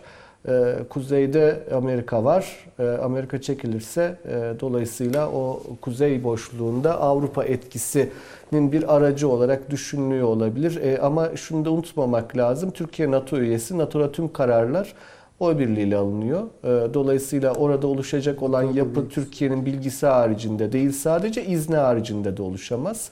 E, Onun şekillenmesi konusunda Türkiye zaten e, NATO'da Onu- NATO onu oraya kuracak, Türk- Türkiye ile konuşacağını biliyordur eğer. Peki bir konuyu daha bitirebiliriz. tabii ki, Avni abi sizden tabii ki. başlayalım. Şu Ermenistan'ın bize gönderdiği sıcak mesajların sürekli tazelenmesi, devam etmesi ve bunu Rusya'nın da destekliyor olması. Nereden biliyoruz? Paşinyan'ın kendisi söylüyor kendi bakanlarına. Çok doğru. Bunu şeyle de par- buraya bu parçalara eklememiz gerekiyor mu acaba? Ve hangi parçalar? İşte mesela Afganistan'dan bir hat çizdik, Kafkasya'dan gelen bir şey var. Bu hatları biz e, bu e, Azerbaycan e, Ermenistan savaşı sırasında da konuştuk bunu. Evet. Dolayısıyla Sayın Cumhurbaşkanı'nın daha bu savaş bittiği anda yani zafer Hatta neredeyse açıkla- bitmeden hani evet yani zafer İnşallah Ermenistan doğru tercihi yapar diye. İnşallah Ermenistan doğru tercihi yapar. Bütün bu şeyler Ermeni Ermeni halkı için de hayırlı bir iş bir şey olur diye söylediği noktaya şimdi gelmiş gözüküyor. önemine. Paşinyan. Bu çok önemli. Bu bütün Kafkaslarda Türkiye'yi Ermenistan'ı, Afganistan, şey, Azerbaycan'ı rahatlatacak. Bakmayın bu- bunun bir adım ötesi Afganistan'ı filan da rahatlatacak. Yani bütün o, o Orta Asya'ya da uzanacağımız bir şeyi başlatır. Yani Rusya'nın Afganistan'da biraz geride kalmasını da pekiştiren bir Tabii, harita tabii, tabii. çıkartabilir Yani bu. Rusya'nın Rusya'nın vardır yani mutlaka bu hesabı. Yani efendim Amerika'nın bir hesabı var bu coğrafyada. İngiltere'nin bir hesabı var. Türkiye'nin keza Peki abi. Pakistan'ın var da Rusya'nın hiç hesabı yok. Bu işleri bilme falan. Ya yenildi gitti işte bir daha da falan. İşte tam da o Böyle şey sebeple olmaz. size ikinci paketi bu sefer komple verelim diyorlar herhalde S-400'ler konusunda. S-400'leri Türkiye ikinci paketini alacak zaten. Yani buradan bu bundan bir kaçarımız yok. Bir kaçmak istediğimiz de yok zaten. Süleyman Hocam, Paşinyan. Ben bugün çok ihtiyatlılar kulübüne oynuyorum galiba. Ee, bir duralım. Daha ortada bir şey yok. Bir gündem belli değil. Yo, hani şöyle şunlar, şeye bunlar. kadar inmiş gözüküyor. Hani birden çok konuşması var. Yani temkinli olalım ben bir şey demiyorum da. Hani konuşmalar bir çok fazla gelmeye başladı. İki kabinede söylenmiş olması. Üç maddelere indirilmiş olması. Yani şu şu şu alanlarda diye. Bilhassa da birinci sıraya işte ulaştırma. Türkiye'nin en çok söylediği şey. Türkiye ve Rusya'nın bunu tasvip ettiğini de biliyoruz. Yani Peki, şimdi bekliyorum. şöyle e, Ermenistan'ın siyasal kültürel iklimini düşündüğümüz zaman bir Ermeni liderin çıkıp yani bizde nasıl oldu işte bir barış süreci dedik Evet. bilmem kıyametler koptu ülkenin içinde. Zordu. Ama savaşta yenilmiş bir ülke şu anda. Hayır. Yani bu meselelerin şimdi belli bir takım kırmızı çizgiler var yani Tamam, zihinlerde ama bu. işte, özür dilerim. Hani savaştan önceki gibi kırmızı çizgiler onlar yine var mı var ama daha pembeler. Hiç o konuda bir geri adım falan görmüyoruz. Hani şöyle diyor mu? Ee, yani biz görüşmeye hazırız. Bu görüşmelerin önünü tıkayan bir takım ön yargılarımızla da yüzleşmeye hazırız falan gibi bir şey demiyor herhalde. Adamdan günah Görüşmeye hazırız diyor ama. Ama Görüşmeye yani bir günah yani. üzerine kurulmuş kendilerine göre bir günah var değil mi? Yani bu onun üzerine kurulmuş bir ulus bu yani. Tamam, Oradan bekleyelim. vazgeçmez yani kendine göre. Daima Çok dünya, suçlayacaktır yani Türkiye. çok dünya üzerinde çok konu takip Yalnız ediyoruz. Da şöyle şunu demek istiyorum. Yani bir kere gündemi görelim bir. Gü- Güzel yani ben bir şey itiraz edecek değilim. Ya Rusya'nın bu kadar çok istediği bir şeyi, e, Ermenistan'ın da çok fazla istediği bir şeyi ben de çok fazla istiyorsam bile önce o kadar istememe gibi bir refleks geliştirip bir içine bakma. Bu- Buna bir itirazım yok bu cümleye. Yani bilemem. Vardır yani bir şey diye. Yani çünkü bu bu kadar düz işleyecek bir şey değil. Yani hoyda falan olacak işler değil bunlar. İşte onun için gündeme bakmak lazım. Ne söyleniyor? Neyin karşılığı ne? Peki. Yani biraz işin tekniğini bildikten sonra daha iyi Peki. hükümler veririz. Ama şey başlangıç itibariyle en azından e, o taşnakçılar falan gibi bir adam değil yani daha bir konuşabileceğimiz yani evet. Peki. Taşans Hocam sizden son yani kısa ama rica edeyim ama önemli bir konudur. Siz kırmızı çizgi olduğunu mu düşünüyorsunuz? Pembe E, tabii, çizgiler. tabii, çok- Pembe çizgi mi yoksa?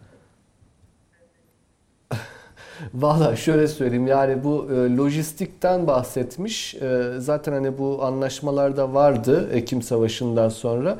E, dolayısıyla hani Azerbaycan'ın da altını çizdiği bir husustu. E, zaten Ermenistan'ın Türkiye'den talebi sınır kapılarının açılması biliyorsunuz. Ve bizim de sınırları kapatmış olmamızın sebebi Karabağ'ın işgaliydi. E, Dolayısıyla hani e, bir yumuşamaya doğru e, git yani Türkiye ister yani Türkiye büyük devlettir. Öyle bir sorunu da yoktur. Ermeni halkıyla hele hiçbir sorunumuz yok. Şükürler olsun. E, Umuyorum ki yani Ermenistan'da bu e, zavallı o okul kitaplarından kurtulur.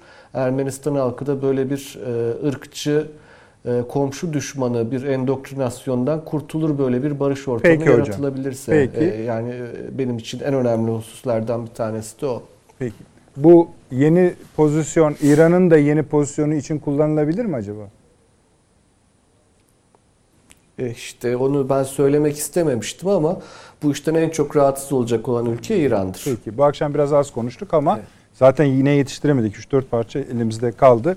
Avni abi çok çok teşekkür ediyorum. Evet, teşekkür Süleyman Hocam sağ olunuz, var olun. olunuz. Taşans Hocam Ankara'ya çok çok selamlar. Her zaman olduğu gibi size teşekkür ediyoruz gönülden. Sağ olun. Efendim tekrarımız saat 01'de. Yarın öğle saatlerinde YouTube'dan kaçırdığınız bölümleri ya da tekrar izlemek isterseniz e, ilginç bir program oldu bu akşam. Yayınlanmış olacak. E, sosyal medyadan yine çok sayıda katkınız var. Onlara ben hemen bakacağım. Salı günü inşallah saat 21'de 20.45'te huzurlarınızda olacağız. İyi geceler efendim.